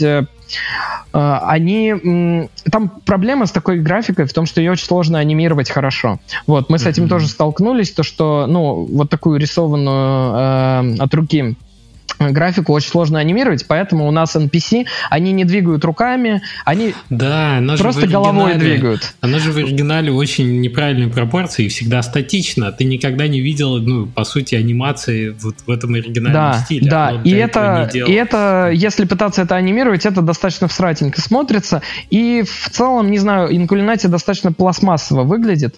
И они еще там сделали такой... смесь с 3D, как будто ты рукой можешь, например, ударить по книге. Вот это, мне кажется, они прям совсем зря сделали. То есть ты выпадаешь из основного и как будто бы можешь по книге ударить. То есть вот это смотрится тоже там плохенько. Вот. Ну, в общем, стили у нас достаточно сильно отличаются. Вот. Но да, например, вот выходила еще у Microsoft игра... Microsoft ее издавал. Забыл, к сожалению, как называется. В общем, она тоже была такая прям сильно стилизованная под средневековые рисунки и маргинали. Вот. В общем, она лучше стилистически, чем Инкулинати, но у них и денег, скорее всего, было сильно больше. Вот. Но как игра она мне не зашла, она слишком... Во-первых, она слишком для меня сюжетная, то есть она прям чисто тексты. Вот. Я люблю геймплей больше, то есть я, например, в Baldur's Gate играю как? У меня друзья ходят там, диалоги всякие читают. Я там бегаю, в сундуки пока что собираю, в бочках копаюсь, всякие морковки гнилые достаю, вот, хожу, торгуюсь, потом такой, давайте уже какой-нибудь бой сложный, мы на тактическом играем. Сейчас мы кубик покидаем и скипанем. То есть, я не знаю, я в ДНД в свое время успел поиграть, вот, и, в принципе, я, мне кубики особо, не то, что прям супер весело кидать, мне интересна именно тактика вот в таких играх, именно то, как мы будем сложные бои выигрывать, поэтому мы на тактике играем. Это реально, вот, меня тоже трогает, и это сделано неплохо, вариативностью, ты такой, меня раскатали за 3 хода. Challenge accepted. Сейчас будем смотреть, где тут высоты занять, где тут как бы бочки подкатить, еще что-то. Так, да, очень крутое было открытие, когда стало ясно, что можно сталкивать противников в пропасть. Это они вот реально молодцы, что додумались, потому что в Divinity 2 такого не было. Вот, Спарта, да. Да, ну это просто круто, когда ты просто берешь какого-то сильного противника, просто такой типа... скинул, вот, и все, и у вас бой в 2 раза проще уже в какой-то момент. То есть тактические какие-то, да, моменты вот в этом плане сильные. Больших тяжелых особо не скинешь, приходится что-то придумать. А смотря чем. То есть, я, например, маг, да, и, волшебник. И я могу ветром или грозой скинуть. Вот, и... Да, я толкать не умею нормально, потому что у меня сила 8. Вот. Но зато я могу ветром сдуть там целый отряд, если повезет. Так, мы сейчас уйдем с тобой далеко. Да, у нас будет... Возврат к обсуждениям игр. Да. Ты механик как раз упомянул, так давай больше механически посмотрим на процесс эволюции идеи. Что изначально было как кор в целом понятно, что хотелось тактильно смешивать и механику алхимии делать. Но ведь в игре в финале, вот в той, в которой я там играл летом, да, условно, довольно много новых фиш, которые в демке даже не было. Мне интересно, как эволюционно принимались решения, какие механики добавлялись, почему? Давай я отвечу сразу на вопрос, который нам оставил Женя. Ага, так, Евгений снова появляется. Да. Что же это за вопрос? Это вопрос, по сути, он вот как раз сказал, что одна из таких самых интересных механик, которую он увидел в Potion Craft, это карта алхимическая. Вот, и... Это достаточно популярная точка зрения, то есть механика карты — это, такой один из основных двигателей, то, почему людям интересно в Potion Craft залипать, потому что это эксплоринг, в общем, ты разведываешь карту, открываешь новые места, какие-то новые способы обойти какие-то препятствия, чтобы собрать какой-то эффект, то есть у тебя там идет такой... процесс оптимизации, то есть вот я на самом деле иногда даже люблю вот аналогии с Factorio приводить, потому что в Factorio ты сначала строишь какую-то какой-то заводик маленький по производству чего-то, а потом ты думаешь только, а как это оптимизировать так, чтобы это вот работало правильно, и как это, не знаю, там масштабировать, вот, и тут очень похожие тоже, и тоже бутылочки, кстати, есть, и тут очень похожие работают в общем, места паттерны такие, в мозге, мышления, да. Потому что, да, паттерны. То есть ты, например, ты можешь, просто для тех, кто не играл, я объясню, ты можешь рецепт лечения сделать там из 2 жизнецветов, а можешь сделать из водоцвета и какого-нибудь террарии. У нас есть ингредиент террария, это не игра, это ингредиент. Да. Вот. И ты можешь еще кучей других там миллионом способов сделать один и тот же рецепт. Просто вопрос в том, будет ли он оптимальным, будут ли у тебя ингредиенты на текущий момент для этого ингредиента, насколько ты хочешь этот рецепт сохранять в книгу рецептов. Если ты сохраняешь в книгу рецептов, то ты можешь потом просто одной кнопочкой этот рецепт уже бесконечно крафтить, просто нужно, чтобы ингредиенты у тебя были. И, в общем, да. Так вот, про вот эту механику, как она вообще появилась, по сути, вопрос.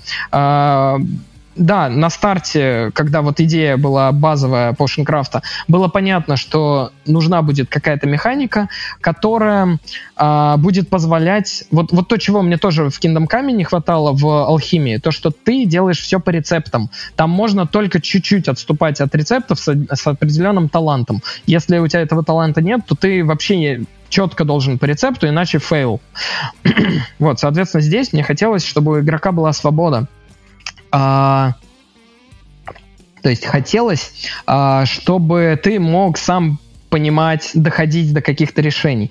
Вот, соответственно, было понимание, что нужна механика, которая позволит игроку экспериментировать, придумывать свои решения, нужна гибкость. И было понимание, что должны быть задействованы какие-то алхимические предметы. В первую очередь ступка и пестик, котел, вот там ложка и так далее. То есть вот все такие стереотипные вещи, которые мы обычно в фильмах видим про алхимию, в играх про алхимию, где стоит там какой-нибудь, не знаю, Гарри Поттер, добавляет там какой-нибудь хвост крысы, и надо 10 раз против часовой стрелки помешать, потом добавить щепотку там какой-нибудь пыльцы феи, и еще, не знаю, там помешать 2 раза против, по часовой. Вот. И вот хотелось вот именно вот эти вот кусочки вытащить, самые вкусные про алхимию, то, что ты каждым действием влияешь очень сильно на результат. Каждая ошибка тебе может стоить зелья.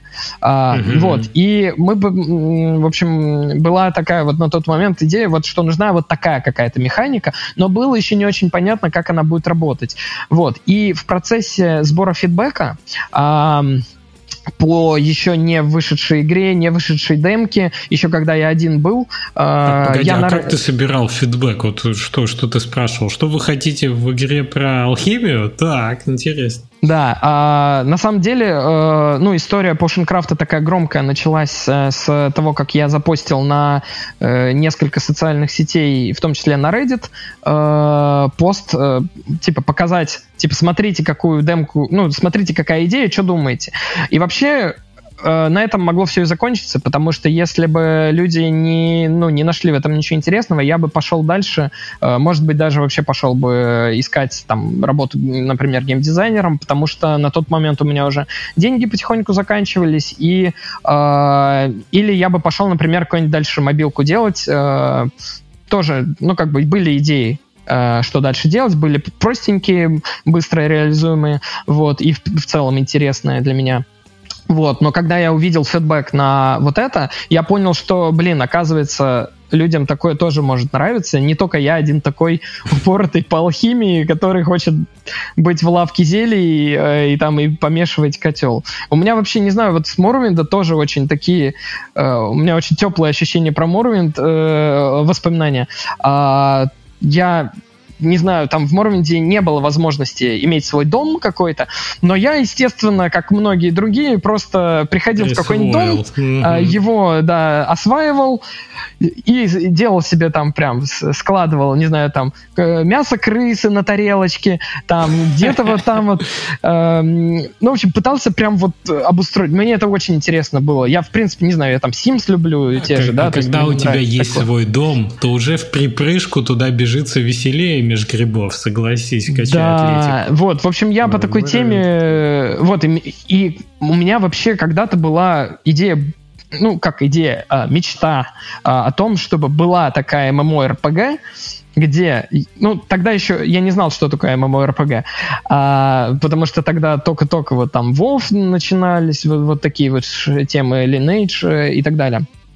В общем, была мечта о том, чтобы было MMORPG, где люди между собой что-то, кто-то алхимик, кто-то торговец, кто-то там путешественник, кто-то еще что-то, и они между собой какую-то какие-то делают торговлю и так далее, то есть какую-то интеракцию. Вот, и, в общем, наверное, вот эти вот части из этих хотелок выразилась в Potion Craft'е, потому что у тебя есть свой шоп, ты все как-то там настраиваешь. В целом, ну и и любовь моя просто к сэндбоксам, то есть когда ты многие вещи просто делаешь как хочешь, обустраиваешь, настраиваешь под себя. Это звучит замечательно, Михаил. Что ж тебе на Reddit посоветовали такого? Мне на Reddit посоветовали, да, очень много фидбэка было. Взгляд, метафора очень много... вот этого, да, нахождения в поле. Ну, то есть решение, ну, без ложной скромности ты должен, наверное, отдавать себе отчет, что оно очень классное, очень крутое. Да, я очень доволен, как она получилась в итоге. Там были определенные изменения в процессе создания этой механики. Вот, ну, в общем, посоветовали что? Говорит человек: о, а поиграй в The Red Strings Club игру. А там коктейли надо смешивать. Вот. И, в общем-то, я такой, пойду посмотрю. Я люблю смотреть игры, механики. Вот, я посмотрел, там реально коктейли надо смешивать. И, ну, как бы это одна из там трех основных механик в игре. Вот. И там, в общем, я посмотрел, как она работает. И там, в общем, скажем так, эта механика легла, ну, послужила такой основным референсом для придумывания механики карты в Potion Craft. То есть там работало как? У тебя есть 4 напитка, и есть индикатор тоже, примерно как в Potion Craft. И ты играешь за бартендера, который должен человеку сделать специальный напиток, который его приведет в определенный муд, в определенное настроение. Вот. И там есть напиток, который ведет индикатор вниз, есть влево, есть вправо, есть вверх. И ты должен как-то балансить так, чтобы коктейль получился, который индикатор приведет в какую-то из сторон. Типа, если человека нужно, не знаю, в депрессию ввести, то ты льешь deep-down водка, который ведет вниз. И там вот ты вводишь его, вот там тоже есть слоты, ты приводишь к слоту депрессии, и ты его вводишь в депрессию, и он тебе начинает там грустно что-нибудь рассказывать. Вот, то есть там она такая нарративная игра, и тебе нужно вот выбирать, ты хочешь человека в депрессию ввести, или ты хочешь его, типа, в игривое настроение ввести, вот, и там иногда ты можешь несколько напитков одному и тому же человеку сделать, и ввести его в разные настроения для разных вопросов. Вот. И как бы эта механика, она мне понравилась очень, и она очень хорошо ложилась на алхимию. Я сделал что-то похожее, но при этом попытался добавить туда работу с ингредиентами, размалывание. То есть я ее усложнил, и в процессе еще немножечко там потвикали, что за что отвечает. То есть там за что ложка отвечает, за что мехи отвечают. Ну, то есть получился реально хороший референс из вот этого пространственного перемещения, попадания в какие-то эти... Слушай, а вот этот вот момент, что ты можешь в центр возвращаться, добавляя воду, это же тоже такой геймчейнджер, когда я механически его усвоил. Да, и да, это такая интересная механика, она очень хорошо легла по логике, потому что когда ты разбавляешь зелье, у тебя оно возвращается в исходное положение, грубо говоря. Вот. И, ну, когда я ее придумал, мне она прям понравилась. Мы ее потестили потом, когда уже реализовывали.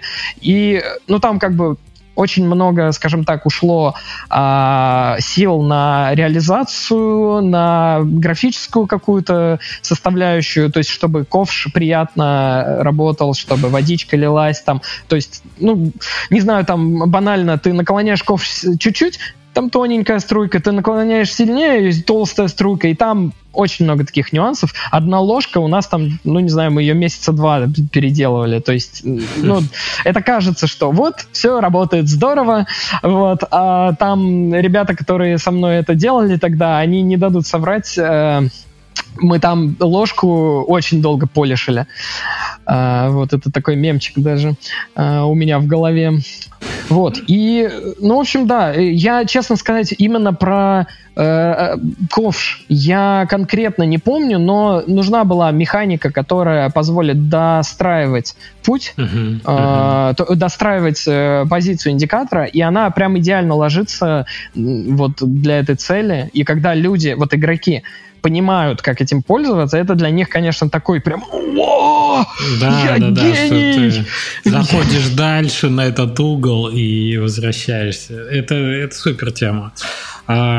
И ты поиграл, и у тебя в голове эта штука возникла, но это была еще... Это еще ведь, наверное, не демка. Ты как-то больше прототипировал? Или ты сразу это там эврика, вот оно... Ну, многие механики, они прям в голове или на бумаге сразу понимаешь, как они работают. А на самом деле, вот если вспоминать, как мы реализовывали первую версию алхимии, вот общей вот этой вот механики карты и взаимодействия с инструментами, алхимическим оборудованием, она настолько была, ну, как бы она в голове у меня была понятная и четкая, но мне нужно было до команды это донести настолько как бы понятно, что я подумал, как бы я это мог сделать, и я пошел в Flash и сделал гифку То есть, ну, не гифку, ну, в общем, анимацию сделал, чтобы было понятно, что на что влияет. То есть ты, там прям показано было, что вот ты размалываешь ингредиент, там путь меняется у ингредиента. Тогда еще немножко другая идея была по изменению пути. То есть сейчас путь просто удлиняется до максимума, а раньше одна из идей была выпрямлять путь. Вот. Но эта механика тоже интересная, но вот эта механика, которая сейчас, она гораздо больше мне нравится, и она больше подходит по логике, на мой вкус. Вот. Но вот эту механику мы, может быть, потом применим в каких-то дополнительных типах ингредиентов. То есть там простор, на самом деле, вариативнее. Большой. Типа, хочешь сжечь больше ресурсов, продвигаясь меньше, но получая более точный результат? Пожалуйста, да? Любой каприз, да, там, если там еще суть этой механики в том, что ты... Ну, там могут быть пути кривые, не только прямые. Вот. И фишка в том, что тебе... По логике вроде ты такой думаешь, ну, наверное, надо всегда размалывать. Но на самом деле нет вообще. То есть тебе нужно из нескольких ингредиентов подряд выстраивать кусочками пазл путя. Соответственно, если ты слишком длинный путь сделаешь, ты потом не сможешь прийти, куда тебе нужно, не сможешь обойти препятствия и не сможешь прийти там четко, куда тебе нужно. Поэтому тебе нужно размалывать, не только не размалывать, не только размалывать, но еще и размалывать на определенный процент, чтобы попасть в определенную точку. И вот это вот, мне кажется, очень хорошо ложится вот в нашу основную такую идеологию игры, когда ты прям вот вымеряешь каждый там вот, каждую писюлечку, вот ты помешиваешь там совсем чуть-чуть, вот что-то там докидываешь. Я, кстати, думал об этом. Вот когда ты делаешь чисто механически этот путь, вот ровно то, о чем ты говоришь, такой выбираешь, ага, вот тут мне все не надо, вот тут я возьму так, вот этот грибок взять, где начало пути такое прямое, а потом он изогнутый, да? Или мне прям взять вот эту штуку и пройти на полпути. Вроде я огибаю. Ты еще смотришь так, мне же надо по пути плюшки собрать, в черепки в эти не попасть, да, в зону эти смерти условные зелья. И в то же время при этом не потратить много ингредиентов, чтобы у тебя их хватило. Да. И ты в какой-то момент такой думаешь, так, а физический смысл того, что я делаю, такой, вау, а оно ведь очень, наверное, вообще похоже на то, как ты обычно делаешь зелье, что тут ты экономишь, да, ресурсы у тебя их мало, ты пытаешься подлить, подмешать, прийти. Это отличная синергия смысла. Но мы стараемся, да, мы стараемся логику вообще не терять, то есть, да, это игра, да, тут есть условности, но мы все-таки стараемся не терять вот эту логику, не делать слишком много условностей, и вот в алхимии прям максимально пытаемся вот это сохранить. Угу. Это важно для тебя, как для игрока. Ты можешь, кстати, я думаю, что игроки, может, не все даже себе отчет отдают, что вот у них эта связь простраивается, но когда есть сильная внутренняя логика, это на каком-то интуитивном уровне чувствуется, ну, что да, ты не фигнёй занимаешься. Ты прям ощущаешь, что это цельный мир, что тут все так и работает, как и должно. У тебя, ты не сидишь там, не начинаешь там, а почему, что? Вот, опять же, у нас есть... ингредиенты разных стихий, можно так сказать, разных направленностей. И мы выдерживаем сейчас такое правило, вот в последней версии игры мы это все причесали. У нас есть, например, по сути, у нас карта — это огонь, вода, воздух, земля. И еще 4 дополнительные стихии — это жизнь, смерть, магия и взрыв. Вот. Ну, это, грубо говоря, там кровь, взрыв, в общем, там есть такие несколько названий у каждой стихии. Ты говоришь, и я прям визуализирую себе. Вот. Вода направо, огонь налево, да. Вот, и у каждого ингредиента есть примерная направленность. И мы договорились, что каждый ингредиент, что мы сделаем каждого ингредиента, точнее, для каждой стихии по примерно 7 ингредиентов. То есть мы, когда вот релизили full игру, мы вот себе вот такие рамки поставили и рисовали именно так, потому что в Early Access версии там меньше баланса было, меньше правил с цветом. Вот. И для каждого цвета там, для каждой стихии мы придумали примерные допустимые цвета. И игрок, даже не зная, какой ингредиент будет куда примерно вести, он может уже, просто взглянув на иконку, понять: красный гриб, наверное, это взрыв, потому что у нас красные ингредиенты, они ведут вот влево наверх, а оранжевые и желтые у нас ведут налево, в огонь. Синие ведут вправо, это вода, земля, это коричневый вниз, беленькие там, это беленькие-серенькие наверх, это воздух, фиолетовые вправо вверх и магия. И смертельные, они там такого черного и ядовито-зеленого цвета. Зеленого, да. И это общее правило по цветокодированию и для кристаллов, и для грибов, и для трав. Да, мы могли этого и не делать, но мне кажется, это круто, когда так делают в играх. Да, у нас может получаться не такой, может быть, цельный мир из-за этого, но зато с точки зрения именно вот механической... Ну, почему в мире не может быть устроено так? В мире же есть, ну, не знаю, там примеры, то есть там, если овощ красный, то значит в нем определенные вещества есть, которые делают этот помидор красным. Конечно. Соответственно, здесь тоже эта логика вполне может работать.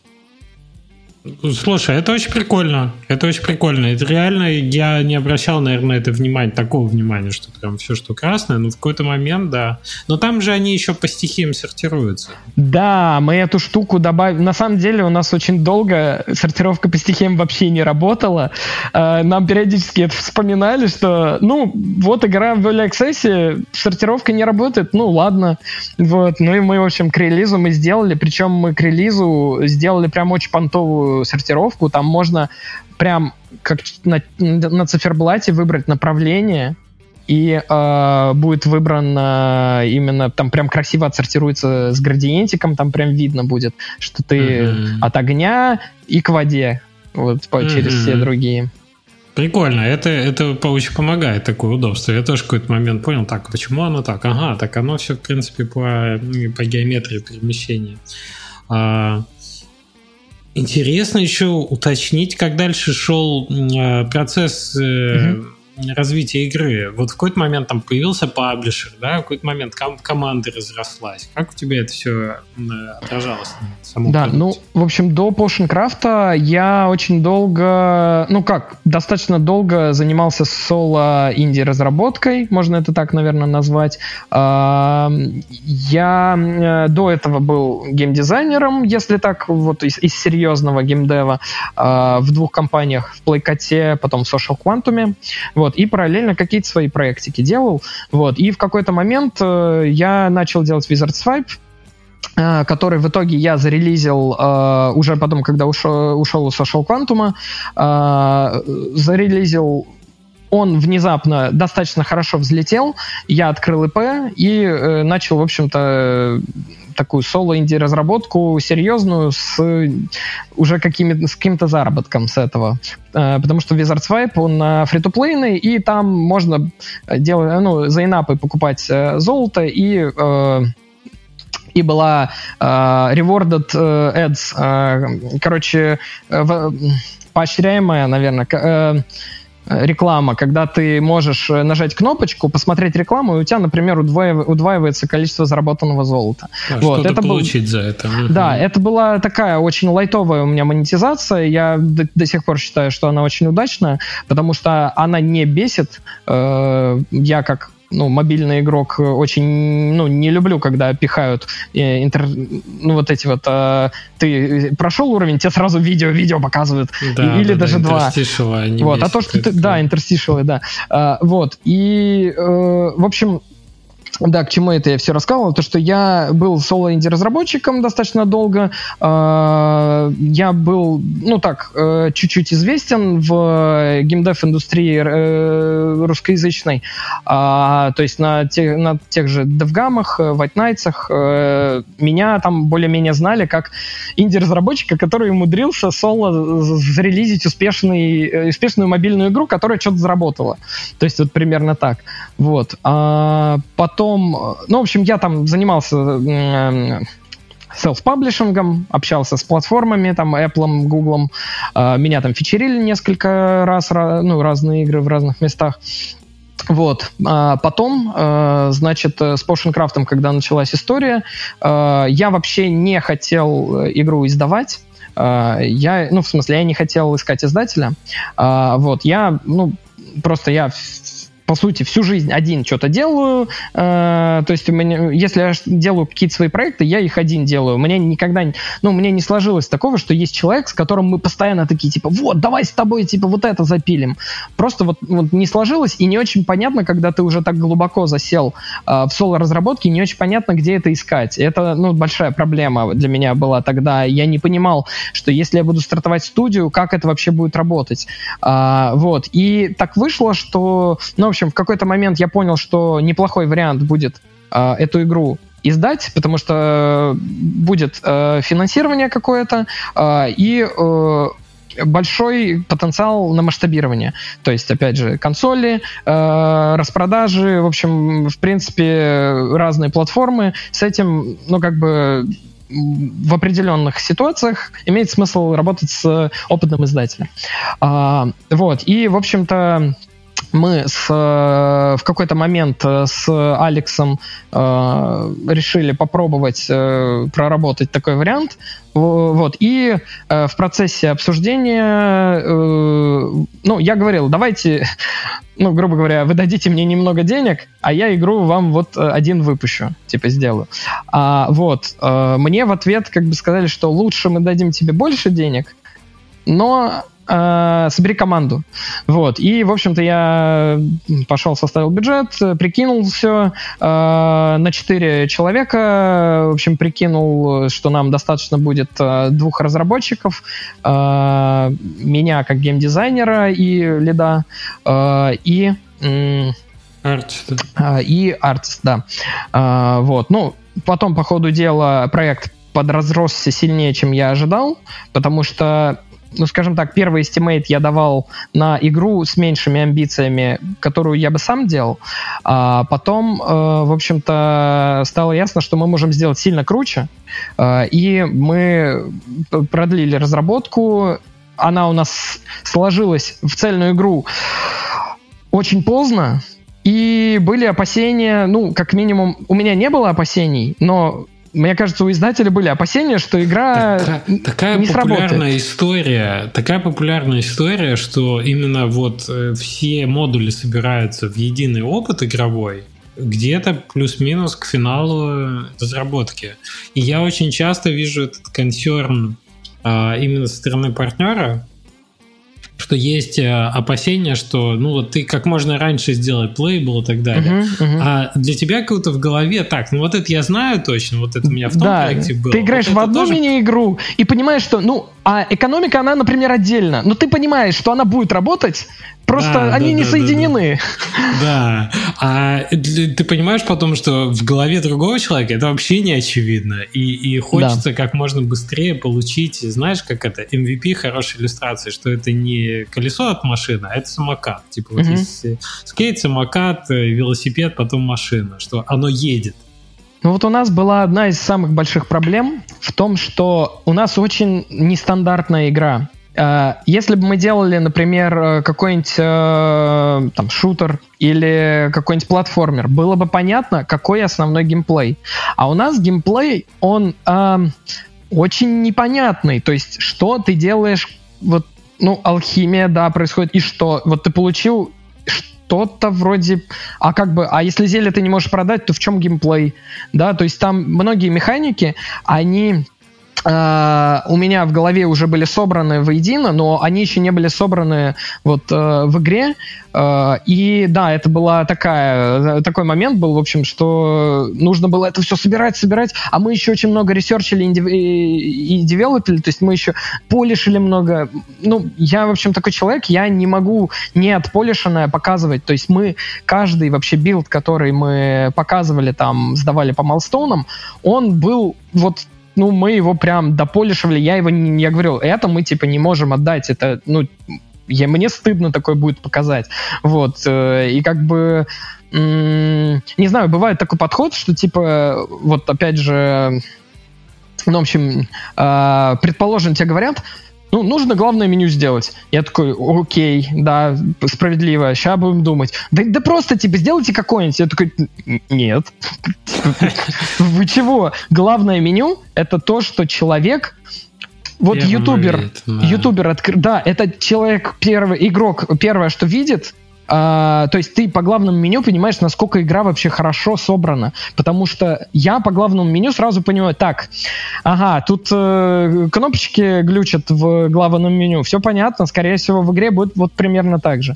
Ну, кстати, да, главное меню ведь сигнализатор того, сколько было свободного времени после core development, сколько на полишинг осталось времени, потому что главное меню полишит, как правило, в финале и часто в последнюю очередь.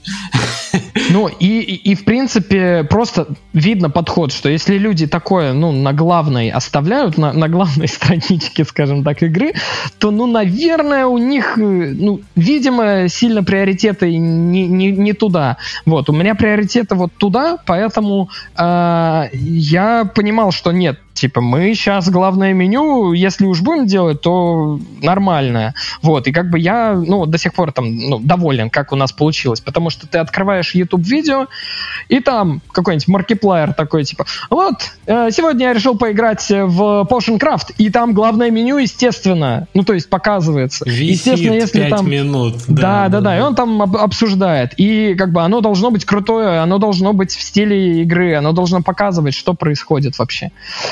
Вот. Согласен. Главное меню — это важный очень элемент. Ты можешь там над титрами сильно меньше работать, хотя люди очень любят и в это тоже упариваться. В общем, у нас, да, продолжая тему, у нас была проблема в том, что у нас была очень нестандартная игра, и мы не могли просто дать какой-то кусочек геймплея, который бы такие, да, круто! У нас именно была должна была быть связь между всеми вещами, и у нас очень много на визуал было завязано, у нас очень долго был недоделан GUI, потому что не было понятно, что будет в GUI, не до конца было понятно. Нам нужно было доресерчить какие-то вещи, дотестить какие-то вещи. Вот. Еще не сразу было понятно, что мы будем коммититься на кастомизацию зелий. То есть эта вещь для нас сыграла очень большую роль, я считаю, то, что я в какой-то момент принял решение, что все, мы будем делать кастомизацию, то есть можно делать этикеточки разные иконочки. Я это видел, и мне это показалось как раз синонимом качества, что у вас было время на это сделать, потому что я этим не особо пользуюсь. Мне нравится делать. Я здесь, да, я бы, знаешь, что сказал? Это есть два типа игроков, ну так, если грубо говоря, те, которым вообще пофиг на кастомизацию, я таких очень много знаю, это совершенно нормально. И для таких мы делаем прям специально, чтобы, если человек не хочет вообще ничего кастомизировать, ему было понятно, где третьего тира зелья, где второго тира, где первого. То есть там короче, если человек просто на автомате крафтит, у него там зелье третьего тира, оно толстенькое. Да, оно отличается внешне. Там сразу же иконка нарисована, выбрана сердечко, и оно красное. И ты сразу понимаешь, что вот это у меня зелье такое. Это отдельный вопрос. И есть еще примерно половина, наверное, людей, которым реально очень важна кастомизация. У нас огромная комьюнити, которая поэтому очень упарывается, и для них и Potion Craft был бы не настолько ценен, если бы не было вот этой кастомизации, потому что мы очень много, кстати, проводили именно пиар-активностей в Дискорде, когда у нас демка выстрелила, мы проводили всякие конкурсы, типа вот, а попробуйте сварить вот такое зелье. А теперь у нас конкурс «Сварите зелье» там на тему какой-нибудь песни. Или вот такая вот «Сварите зелье», которое мог бы использовать, не знаю, там какой-нибудь воин. Ну, в общем, это там... прикольно, да? Что ты же можешь, я просто для слушателей поясню, если они не играли, что ты можешь замешать в одно зелье несколько эффектов. Там, да. Типа, по-моему, до 3, да, или сколько? Там? До 5. До 5, да. Они могут быть разные по силе. Типа там может быть, например, 3 эффекта от одного. И там 5 слотов, и каждый слот отвечает за 1 тир. То есть ты можешь зелье 3-го тира, лечение, и еще второго тира огня сделать, например. Да, получится очень плохое зелье, но... И это, на самом деле, похоже на вот эти активности, когда смайликами рассказывают какие-то истории, потому что у зельев тоже есть пиктограммы, ага. И ты говоришь, окей, а какое будет зелье, ты говоришь, вот для этой песни, ты, по сути, можешь туда намешать, там, да. Не знаю, там, обольщение, не знаю, убийство. Песня Hot and Cold, да, например, ты делаешь огонь, лед, и типа, да, вот, да, да, пожалуйста, да. Или там какой-нибудь, я не знаю, токсик, и ты, ну, там, несложно, да, да, яд да, да, просто, да. Ну, или кислоту еще какую-нибудь добавить. Прикольно, прикольно. И вот, кстати, вот про несколько эффектов, это, кстати, тоже интересный момент, то, что вот в том же Morrowind'е я когда упарывался по вот этим всяким... там Morrowind чем ценен с точки зрения геймдизайна того же, там очень много разработчики позволили... кастомизации. Это вот то, с чего у меня... Почему я Morrowind сильно больше вот люблю, чем тот же Skyrim или Oblivion, потому что, ну, как бы, что мне в Morrowind'е прям реально нравится в этом плане, то, что там ты можешь сделать любое кастомное заклинание, любое кастомное зелье, любое кастомное оружие зачарованное. То есть там прям свобода огромная. Да, игра может быть типа сломана, ну, то есть ты можешь ее в итоге сломать. Она супер старая, наверное, можно было бы сейчас патчи под нее повыпускать, чуть-чуть понерфить там некоторые вещи, но, блин, это так весело. Ты делаешь, не знаю, себе кольцо, называешь его кольцо там какого-нибудь невидимого полета, и ты делаешь невидимость, левитацию туда, и еще какой-нибудь, не знаю, там, свет, чтобы вокруг светло было. Вот, и ты просто там столько, там очень много эффектов в Morrowind'е. Вот, короче, вот эти ощущения я пытался, вот то, что мне дали когда-то Bethesda, вот я хотел дать в Potion Craft. Я на самом деле, вот я это частенько говорю, но я говорю, что я бы, вот если бы не разрабатывал Potion Craft, мне бы Potion Craft очень бы зашел вот как игроку. То есть он мне и так, на самом деле, очень заходит. То есть я в него не часто играю, потому что я постоянно в нем и так, вот, но бывает, надо плейтесты делать на новые серьезные версии, и я прям очень залипаю в него, и прям мне реально нравится. Главное, не слишком много играть, вот, чтобы не надоедало. Вот. Ну, в общем, если бы я не был разработчиком Potion Craft'а, я бы просто в него так залипал бы, мне бы очень зашло. Слушай, да, мы прям углубились в механики. Я, на самом деле, с тобой интересно это обсуждать, потому что видно, что для тебя эта тема эмоционально заряжена, и ты очень хорошо это чувствуешь, понятно, что через тебя это все проходило. А мне интересно, потому что я в это поиграл. Я наиграл где-то часов в 9 до того момента, как я первый собрал в подвале Негреда. Вот этот кристалл. Да, Негреда, да. Сколько всего часов в Potion Craft? В районе 25-30 часов для прохождения полного, наверное. То есть у нас есть некоторая... Ну, то есть как, его нельзя прям вот пройти, потому что у нас игра не сюжетная, мы будем работать над сюжетом еще, вот, но, по сути, это сэндбокс, по сути, вот как Майнкрафт, можно сказать. У тебя есть какая-то свобода, ты делаешь, что хочешь, и у тебя постепенно анлочатся какие-то новые возможности. Вот. И, в принципе, есть формальная цель сделать философский камень, и последняя, самая последняя реальная цель — это сделать философскую соль. То есть это ингредиент алхимический, ультимативный такой, который делается из философского камня.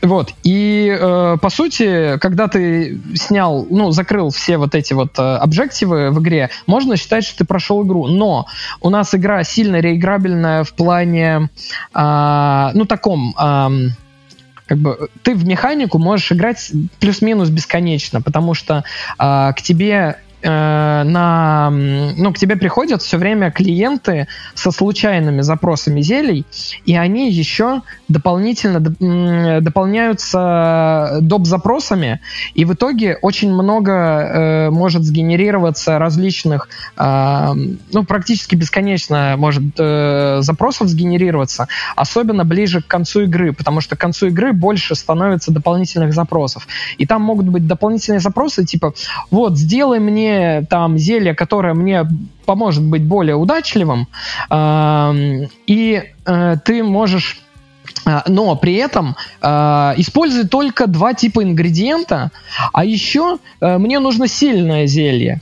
Вот. И там до 4 таких условий может быть. Он может, например, сказать: я хочу, чтобы ты добавил вонючий гриб. Мне хочется, чтобы ты добавил в зелье вонючий гриб. И ты такой сидишь, это вообще, как вот тут вот это вот обойти? То есть тебе не обязательно всех клиентов обслуживать, но да. Если ты перфекционист, плюс-минус, как я, то ты будешь такой, это же интересно, как бы это сделать? Вот, и таких вот кейсов очень много разных может сгенерироваться, ты можешь бесконечно в них играть. Мы будем стараться эту тему еще расширять, еще больше давать бесконечного такого... генерирующегося контента делать. Я вообще фанат вот такого контента, который бесконечно генерируется, потому что тебе может просто нарандомить такого. И мы, многие вещи мы дизайним с расчетом на то, что это будет смешно, интересно на стримах тех же, на YouTube. То есть, например, не знаю, у нас есть ингредиент волосатый банан. Он просто смешной. То есть, когда люди его видят... так получилось, что мы его нарисовали когда-то. И я такой, давайте его реально сделаем и назовем его максимально там впрямую. Вот. И людям смешно. Они из этого контент делают какой-то интересный. Им весело, аудитория весело, нам весело, мы смотрим. Вот, и там могут сгенерироваться просто очень смешные кейсы, когда тебя просят зелье сделать, не знаю, там, сделай мне зелье духов, но добавь, пожалуйста, какашка-гриб. Значит, я очень люблю вот этот ингредиент. Вот. И вот таких совпадений, то есть у нас там 50 ингредиентов в игре, да, и таких совпадений может просто миллион там наложиться, и в этом интерес. Механическая вариативность очень большая, конечно, у этого всего. Слушай, по поводу механик, ты же видел в девлоге, что вы собираетесь апгрейдить лес условно в сад. Ага, да. Очень классная мне показалась идея, что ты не сразу, либо тебе, если надо, ты можешь сразу собрать, да, но ты можешь подождать и собрать больше с подросших растений. Или я ошибаюсь? Смотри, у нас был... Вообще, когда мы только стартовали Potion Craft, идея была такая, что будет, комната с горшками, где ты в горшочках выращиваешь ингредиенты. Помимо основной механики покупки ингредиентов у торговцев. То есть идея вообще Potion Craft, то, что ты покупаешь ингредиенты, делаешь из них зелье, продаешь зелье. Все, это вот самая база. То есть те, кто жалуется, что у меня там ингредиентов мало растет, они, видимо, ожидают, что они все сами будут выращивать. Я их понимаю прекрасно, я сам бы так, наверное, хотел, если бы механики позволяли. Бесплатно получаешь, конечно. Бесплатно, да. Только семечки надо сначала купить там за дофига денег, и там через 150 дней, может быть, что-нибудь отобьется, да. Но я вообще такой человек, я люблю закладывать на будущее, я если можно заранее грядку посадить, я обязательно это сделаю. И, в общем, мы потом... Знаешь, тут, кстати, про это я, по-моему, не рассказывал. Есть игра «Травница». По-моему... по-русски она «Травница» называется, и, наверное, ее русскоязычные ребята делали. В общем, там... Суть про то, что ты играешь за девушку, которая что-то там живет в избушке, собирает ингредиенты, делает зелье.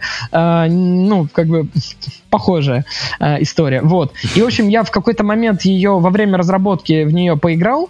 Она такая немножко, смешно выглядящая, такая наивная, флешовая, что ли.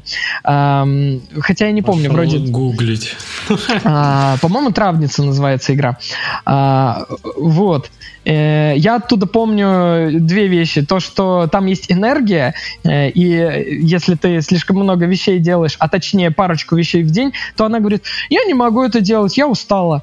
Вот. И второе, это то, что там сбор ингредиентов сделан через... Ты идешь в лес, и там просто в рандомных местах спавнятся, на разных экранах спавнятся разные ингредиенты. Там это сделано очень так, топорно, что ли. То есть просто в каком-то месте вот какой-то ингредиент, несколько экранов леса, и, в принципе, в общем-то, все. Вот, и я такой думаю, а в принципе-то, несмотря на то, что механика выглядит очень, просто...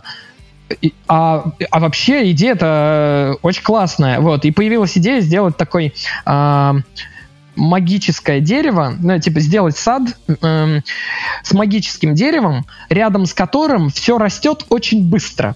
То есть ты не идешь в лес в какой-то эфемерный и не собираешь где-то в рандомных местах, а ты имеешь свой сад, в котором есть вот это вот волшебное дерево, зачарованное дерево, у которого он своими корнями там что-то вот подпитывает, и ингредиенты вырастают за ночь. И, в общем, мы это накидали, и что-то типа, мы это придумали вот перед сдачей какого-то майлстоуна, и прям вот вставили вот типа, вот, тут будет дерево. Вот. Но это выглядело круто, и потом мы это додумали, дорисовали и придумали, что вот, да, также будет спавниться в рандомных местах. Вот. И сейчас мы хотим эту механику довести до ума, чтобы это был реальный вот такой вот сэндбокс, где ты можешь выращивать ингредиенты, какие захочешь. То есть тут у нас был пул ингредиентов, что-то типа из 8 ингредиентов могли несколько каких-то заспавниться. То есть там многих ингредиентов не спавнилось, то есть только базовые какие-то. Вот. А здесь мы хотим сделать механику, она, сильно больше, чем кажется со стороны. У нас, я говорю, около 50 типов ингредиентов, и мы для каждого ингредиента делаем свой куст, для каждого ингредиента делаем все стадии роста, рисуем, придумываем механику выращивания, как мы их поливать будем и так далее, как будем ускорять рост с помощью зелий, то, что нас очень давно просят. И... В общем, мы эти кусты начали рисовать 1,5 года назад, по-моему, только первую версию попробовали кустов порисовать. Вот, и мы очень-очень-очень долго эта вся история тянется. То есть те, кто там сейчас вот жалуются, что где апдейты, в общем, мы это не просто так не выкладываем, но мы по-прежнему еще очень-очень в таком глубокой разработке. Но мы вот недавно это все уже отдали в реализацию, то есть до этого это прям очень много работы с артом было именно, с художниками. Вот. Сейчас мы это наконец-то уже имплементим, и можно будет в это все потыкаться, попробовать хоть насколько это приятно играется, потому что многие вещи в какой-то момент могут оказаться не такими прикольными, как они в голове выглядели. Хотя тут мы прям прошли очень большой путь. В разном формате мы это все как бы тестировали и в голове, и там, и на графике, и на анимациях. Слушай, легко зарубаешь фичи? Много вы зарубили? Я умею зарубать фичи. Приходится. То есть, мы штук 8, наверное, таких заметных фичей за разработку убили на какой-то из таких стадий уже нормальных. Вот, я считаю, что лучше у нас будет не какой-то винегрет из фичей. Нам важно, что если механика выглядит так, что механика сломает, не знаю, там какую-то целостность, какую-то другую часть игры, лучше мы ее вообще не сделаем. То есть, если что-то не вписывается в игру, мы лучше откажемся от нее пораньше. Вот, в целом, конечно, да, если так вот просто рассуждать, нужно уметь отказываться от не очень красивого арта, каких-то не очень хороших решений гуишных, от фичей ненужных. Или было даже, казалось бы, что нужных, тебе было тяжело выкинуть, но ты все-таки выкинул. Ну, мне тяжело, знаешь, в первую очередь мне тяжело выкидывать то, что другие люди делали, потому что как бы я умею выкидывать свои вещи, я понимаю, это не работает, жаль, что я потратил на это время, но как бы у меня такое мировоззрение, что ли, что если я прошел вот этот путь и понял, что это плохо, значит, я не зря прошел этот путь. То есть, если мы это нарисовали и в процессе рисования поняли, что это плохо, значит, мы не зря это рисовали. То есть, и как бы я считаю, это совершенно, ну, правильный подход. То есть, это как раз и есть вот research and development процесс, mm-hmm. когда вы пробуете что-то, вы понимаете, что это не работает, и в продакшн уже пойдет только то, что самое лучшее. И это как бы на самом деле у практически любой индустрии это все есть, просто мы этого не видим, потому что мы внешние пользователи, то есть, не знаю, там телевизионная передача какая-то, даже YouTube передача какая-то, там очень много идет под нож вообще, там что-то просто отрезают в процессе монтажа, что-то, какие-то, не знаю, там технички проигрывают просто в, ну, как бы не на YouTube, то есть там очень много за занавесом происходит, чего мы не видим. Но нам кажется, что «О, какое классное шоу! Оно, типа, так классно работает!» А там, не знаю, 4 года его пытались придумать, как сделать, чтобы оно работало. Вот с разработкой игр вот так же и получается. То есть очень много, да, приходится отрезать, но мы стараемся максимально реюзать то, что мы когда-то хотели для другого использовать. То есть, например, из примеров, мы когда-то хотели для механики торговли сделать все физическое, чтобы были мешочки с предметами, там, вот тут, вот это, и чтобы это все кидать можно было. Вот, ну, хотелось вот такую. Казалось, что это будет хорошо работать. Потом, когда мы начали это рисовать и пробовать, и даже что-то реализовали, оказалось, что это работает плохо, это смотрится плохо, это добавляет неимоверное количество проблем при поддержке будущей. Вот, и как бы я такой... Ну, все, ну, типа, отказываемся просто. Вот, но эти мешочки мы, например, спрайты мы зареюзали потом в... как минимум вот эти наработки мы зареюзали потом на мешочках на весах. То есть мы... Да, на весах есть два разных мешочка, и они вот там, например, вот эти вот спрайты. Но это, конечно, такое слабенькое оправдание, потому что там мы целую механику реализовывали, там много разных размеров мешков рисовали. Вот, но эти же мешки мы потом, может быть, для декора используем, для контейнеров. У нас есть в плане, может быть, контейнеры сделать в игре, чтобы можно было в сундук положить там какие-нибудь свои сокровища, чтобы можно было ингредиенты по-разному расфасовать, которые ты не хочешь сейчас использовать и так далее. Mm-hmm. Понятно. Да, я соглашусь, что уметь выбрасывать — это очень важно для качества конечного продукта. По-моему, даже Джобс любил что-то говорить в духе, что определяет вас даже не то, что вы сделали, а то, чего вы отказались в большей степени. Слушай, скажи мне такую вещь. Ты очень много перечислил фичей, которые у вас сейчас в разработке.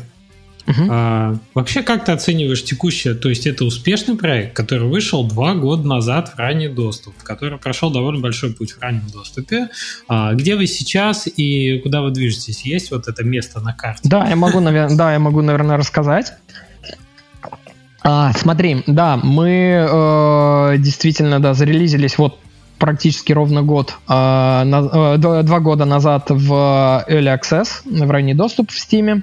Это была вот наша основная площадка достаточно долго.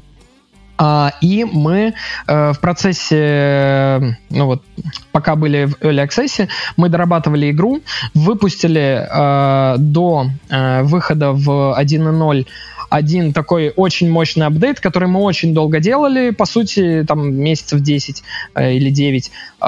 И мы его выложили в бету, потестили в бете. Оказалось, кстати, что очень все там по производительности просело очень сильно. И хорошо, что мы бету решили сделать. И мы успели до релиза это все дофиксить. Вот. И зарелизились в 1.0 версию. Получается, ну, чуть меньше года назад, в декабре 2022 года, то есть под самый конец года. Вообще, далеко не самая лучшая дата для релиза инди-тайтла, потому что там праздники, там много AAA-ных проектов перекрывающих, вот. Но у нас так вышло, что нам надо было релизиться в этом году, и мы вот всячески пытались, и, в общем-то, мы зарелизились сразу там на кучу платформ, ну, точнее, так, мы зарелизились на Xbox, то есть у нас платформ стало больше на Microsoft Store. Еще у нас игра, если что, доступна на Epic Store и GOG. Вот. И мы вот сейчас... ну, дальше у нас был план, то, что мы зарелизим еще игру на Switch и на PlayStation. Вот. Мы это думали сделать к весне. Как обычно, да. Этого в общем, года. Я еще такой думаю, это-то мы точно успеем. Вот, но... Дело в том, что оптимизацией и вообще разработкой под консоли занимается отдельная команда.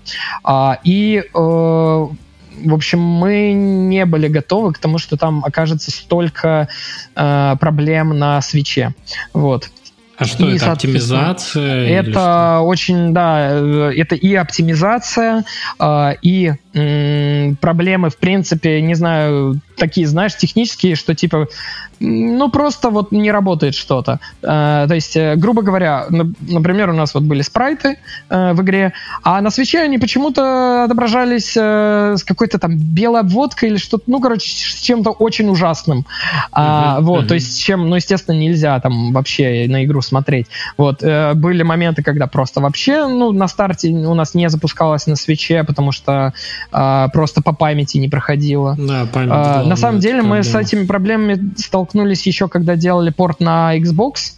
Так-то мы вообще планировали симуланч на все платформы. В итоге сделали его сильно отложенный и...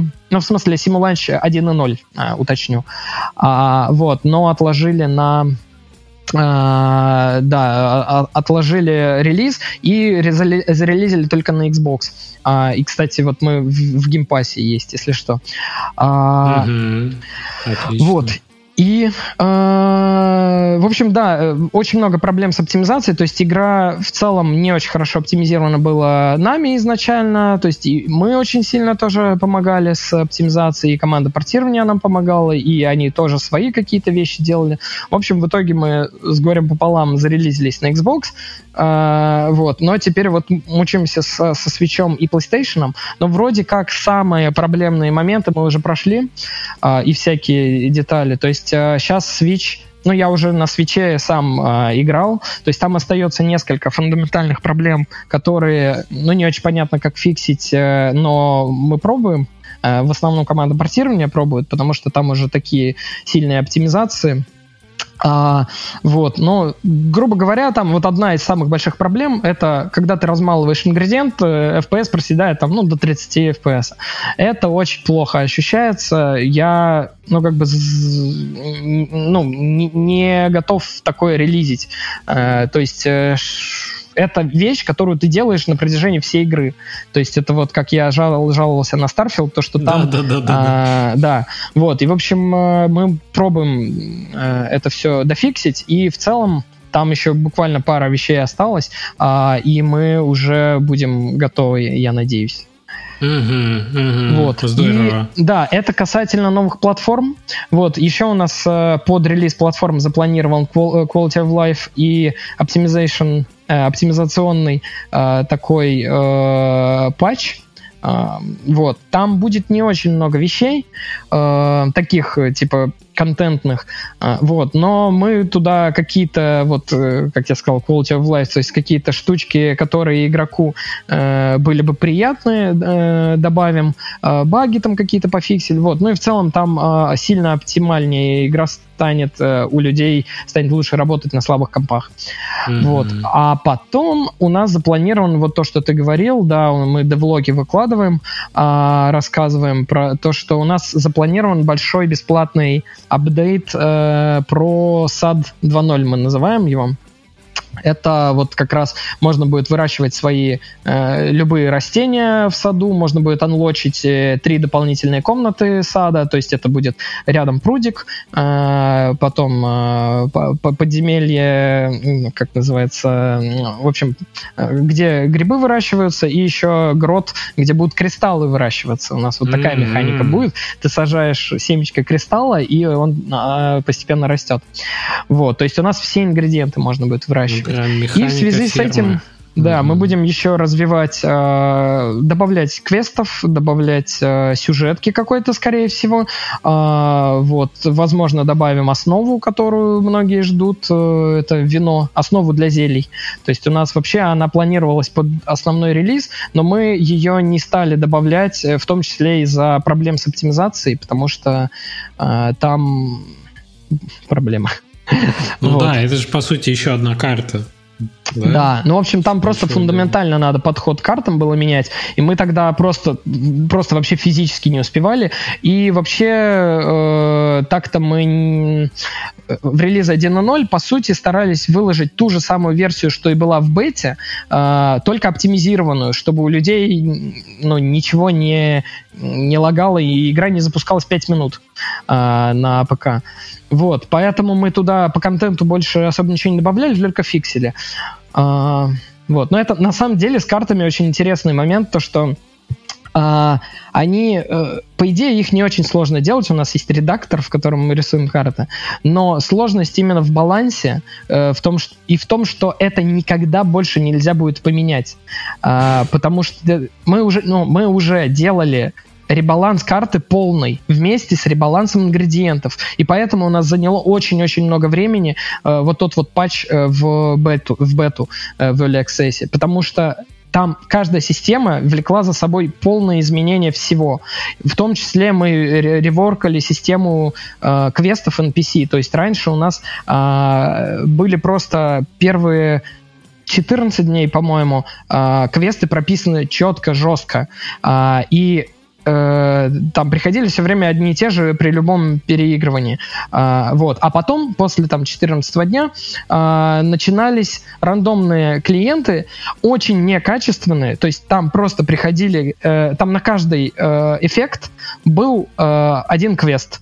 Типа, мне нужен огонь, мне нужен мороз, мне нужен некромантия. Это была заглушечная система для того, чтобы можно было во что-то играть потом. Вот. И нам нужно было всю систему переделать так, чтобы первые дни не совпадали, и при этом вся вообще система была завязана на рандомных NPC. И там очень большой реворк был. Система классов NPC, система... вот мы добавляли еще вот систему репутации с торговцами, чтобы у тебя постепенно рос ассортимент, постепенно открывались ингредиенты. Да, и мы, опять же, в связи с этим делали, например, систему глав, то есть эта система глав изначально предполагалась, но она не работала в Early Access версии, то есть ты в первой главе, тебе, в принципе, могли, если ты играешь в первой главе и не идешь дальше, то ты рано или поздно начнешь получать, там, на 15-20 день может прийти человек некромантию попросить. Вот, сейчас у нас не так. Сейчас у нас ты в первой главе, тебе приходят только 4 эффекта просят, по-моему. Вот, и ты должен закрыть главу, и только тогда начнется новая твоя глава, алхимика, в которой к тебе начнут приходить новые клиенты, у тебя анлокнутся новые возможности прокачать торговца, то есть торговцу дать какой-то подарочек, чтобы, ну, какое-то зелье, которое ему нужно. И он это зелье использует, не знаю, для того, чтобы приносить тебе больше ингредиентов. Например, там нужно перейти реку, ты ему даешь зелье там левитации, он перелетает, и теперь он тебе может больше носить ингредиентов, потому что он там новые места разведал. Вот. А это как раз это зелье ты даешь ему, ну, как подарок. Он, типа, тебе за нее не платит. Да, там прям на весах рисуется, что, типа, апгрейдница, типа, с ним торговля. Да, мне это прикольно тоже нравится, что ты... Вот, и вот этот вот апдейт очень хорошо зашел. То есть, вот что мне, ну, скажем так, чему я рад в нашей разработке, то, что у нас есть понимание того, что игрокам нужно, и всегда то, что мы если мы что-то делаем, мы получаем очень положительный фидбэк в плане того, что, ну, как бы, эта игра стала лучше, мы не сломали ее, мы ее сделали, наоборот, лучше, там. Да, нам пришлось, например, в Early Access отказаться от старых сейвов, потому что мы заребалансили все. Мы заребалансили вообще виды ингредиентов, названия. Даже Террария была, например, раньше листиками, а потом мы переименовали Террария, стала земляным ингредиентом в корне. Такие все изменения очень тяжело даются, потому что я такой, господи, люди же знают, что такое Террария, а они будут нас гнобить. Да. Все эти зелья, которые уже работали, теперь... Но скорее это, знаешь, я к этому отношусь как, вот, в наше время, вы знали, типа, что Террария раньше была там... листиками, который сейчас называется жизнелист. Вот. Да, а потом... помнят, что называется. Да, то есть это не делает игру хуже. Класс. То есть получается, что у вас довольно обширный список. Ну, слушай, из раннего доступа-то вы когда? Через год будете выходить? Есть какие-то ожидания? Мы вышли уже из раннего доступа в декабре 2022. Да, это был релиз в 1.0. Нам нужно было зарелизить 1.0 версию, чтобы релизить на Xbox. С релизом на консоль. То есть сейчас, по сути, это сейчас апдейты, которые... сейчас игра просто на регулярных апдейтах. Регулярно это я громко сказал, но по сути так и есть, просто они очень редко выходят. Вот, то есть мы планируем бесплатные апдейты делать и планируем дальше работать, в том числе в сторону DLC. Вот, у нас есть уже очень классная идея для DLC, которая должна очень хорошо вписаться. Это скорее... давай, эксклюзивчик. Давай. Скорее всего, будет приквел. Это будет отдельная история и с отдельными механиками, но при этом это все еще останется Potion Craft. И, в общем-то, это должно очень хорошо зайти, и поэтому мы сейчас очень много будем вкладываться именно в историю, в каких-то персонажей, чтобы это можно было хорошо раскрыть в DLC. Класс. Но DLC — это штука... У нас сейчас не первый приоритет. Первый приоритет — это у нас бесплатный апдейт. Круто. То есть вы пока не думаете о каком-то следующем проекте. Вы очень фокусируетесь на, собственно, дорабатывании, доведении до ума. Смотри, я тебе так скажу. Я хочу делать другие проекты тоже, но Potion Craft сейчас у нас это основной фокус, основной проект, основной источник финансирования, по сути, то есть то, на что у нас команда живет.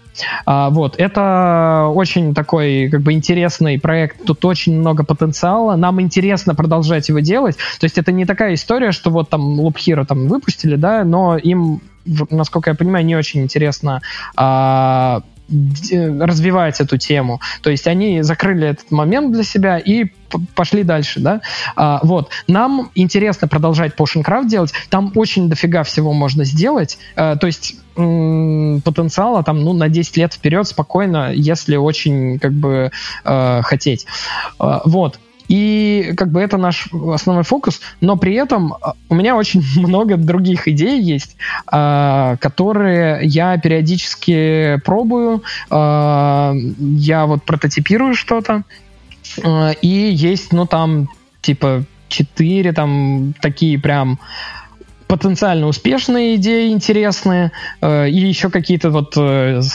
под вопросом, там еще штуки 5, не знаю, там идей есть. Еще я параллельно, это я немножко отделяю все-таки от основной деятельности, но еще мне вот интересно настолки было делать, я вот рассказывал чуть-чуть, вот одна настолка у меня сейчас в хорошем состоянии, ее надо еще потестить, но в целом очень круто получилось, только очень долгая, прям как этот подкаст. Да, сори, я понимаю, меня сложно остановить. Слушай, очень интересно. Я надеюсь. Не думаю, что это недостаток, я думаю, что это... зачастую это может быть, да, но я стараюсь по делу рассказывать. Просто очень много чего хочется рассказать, на что обратить внимание.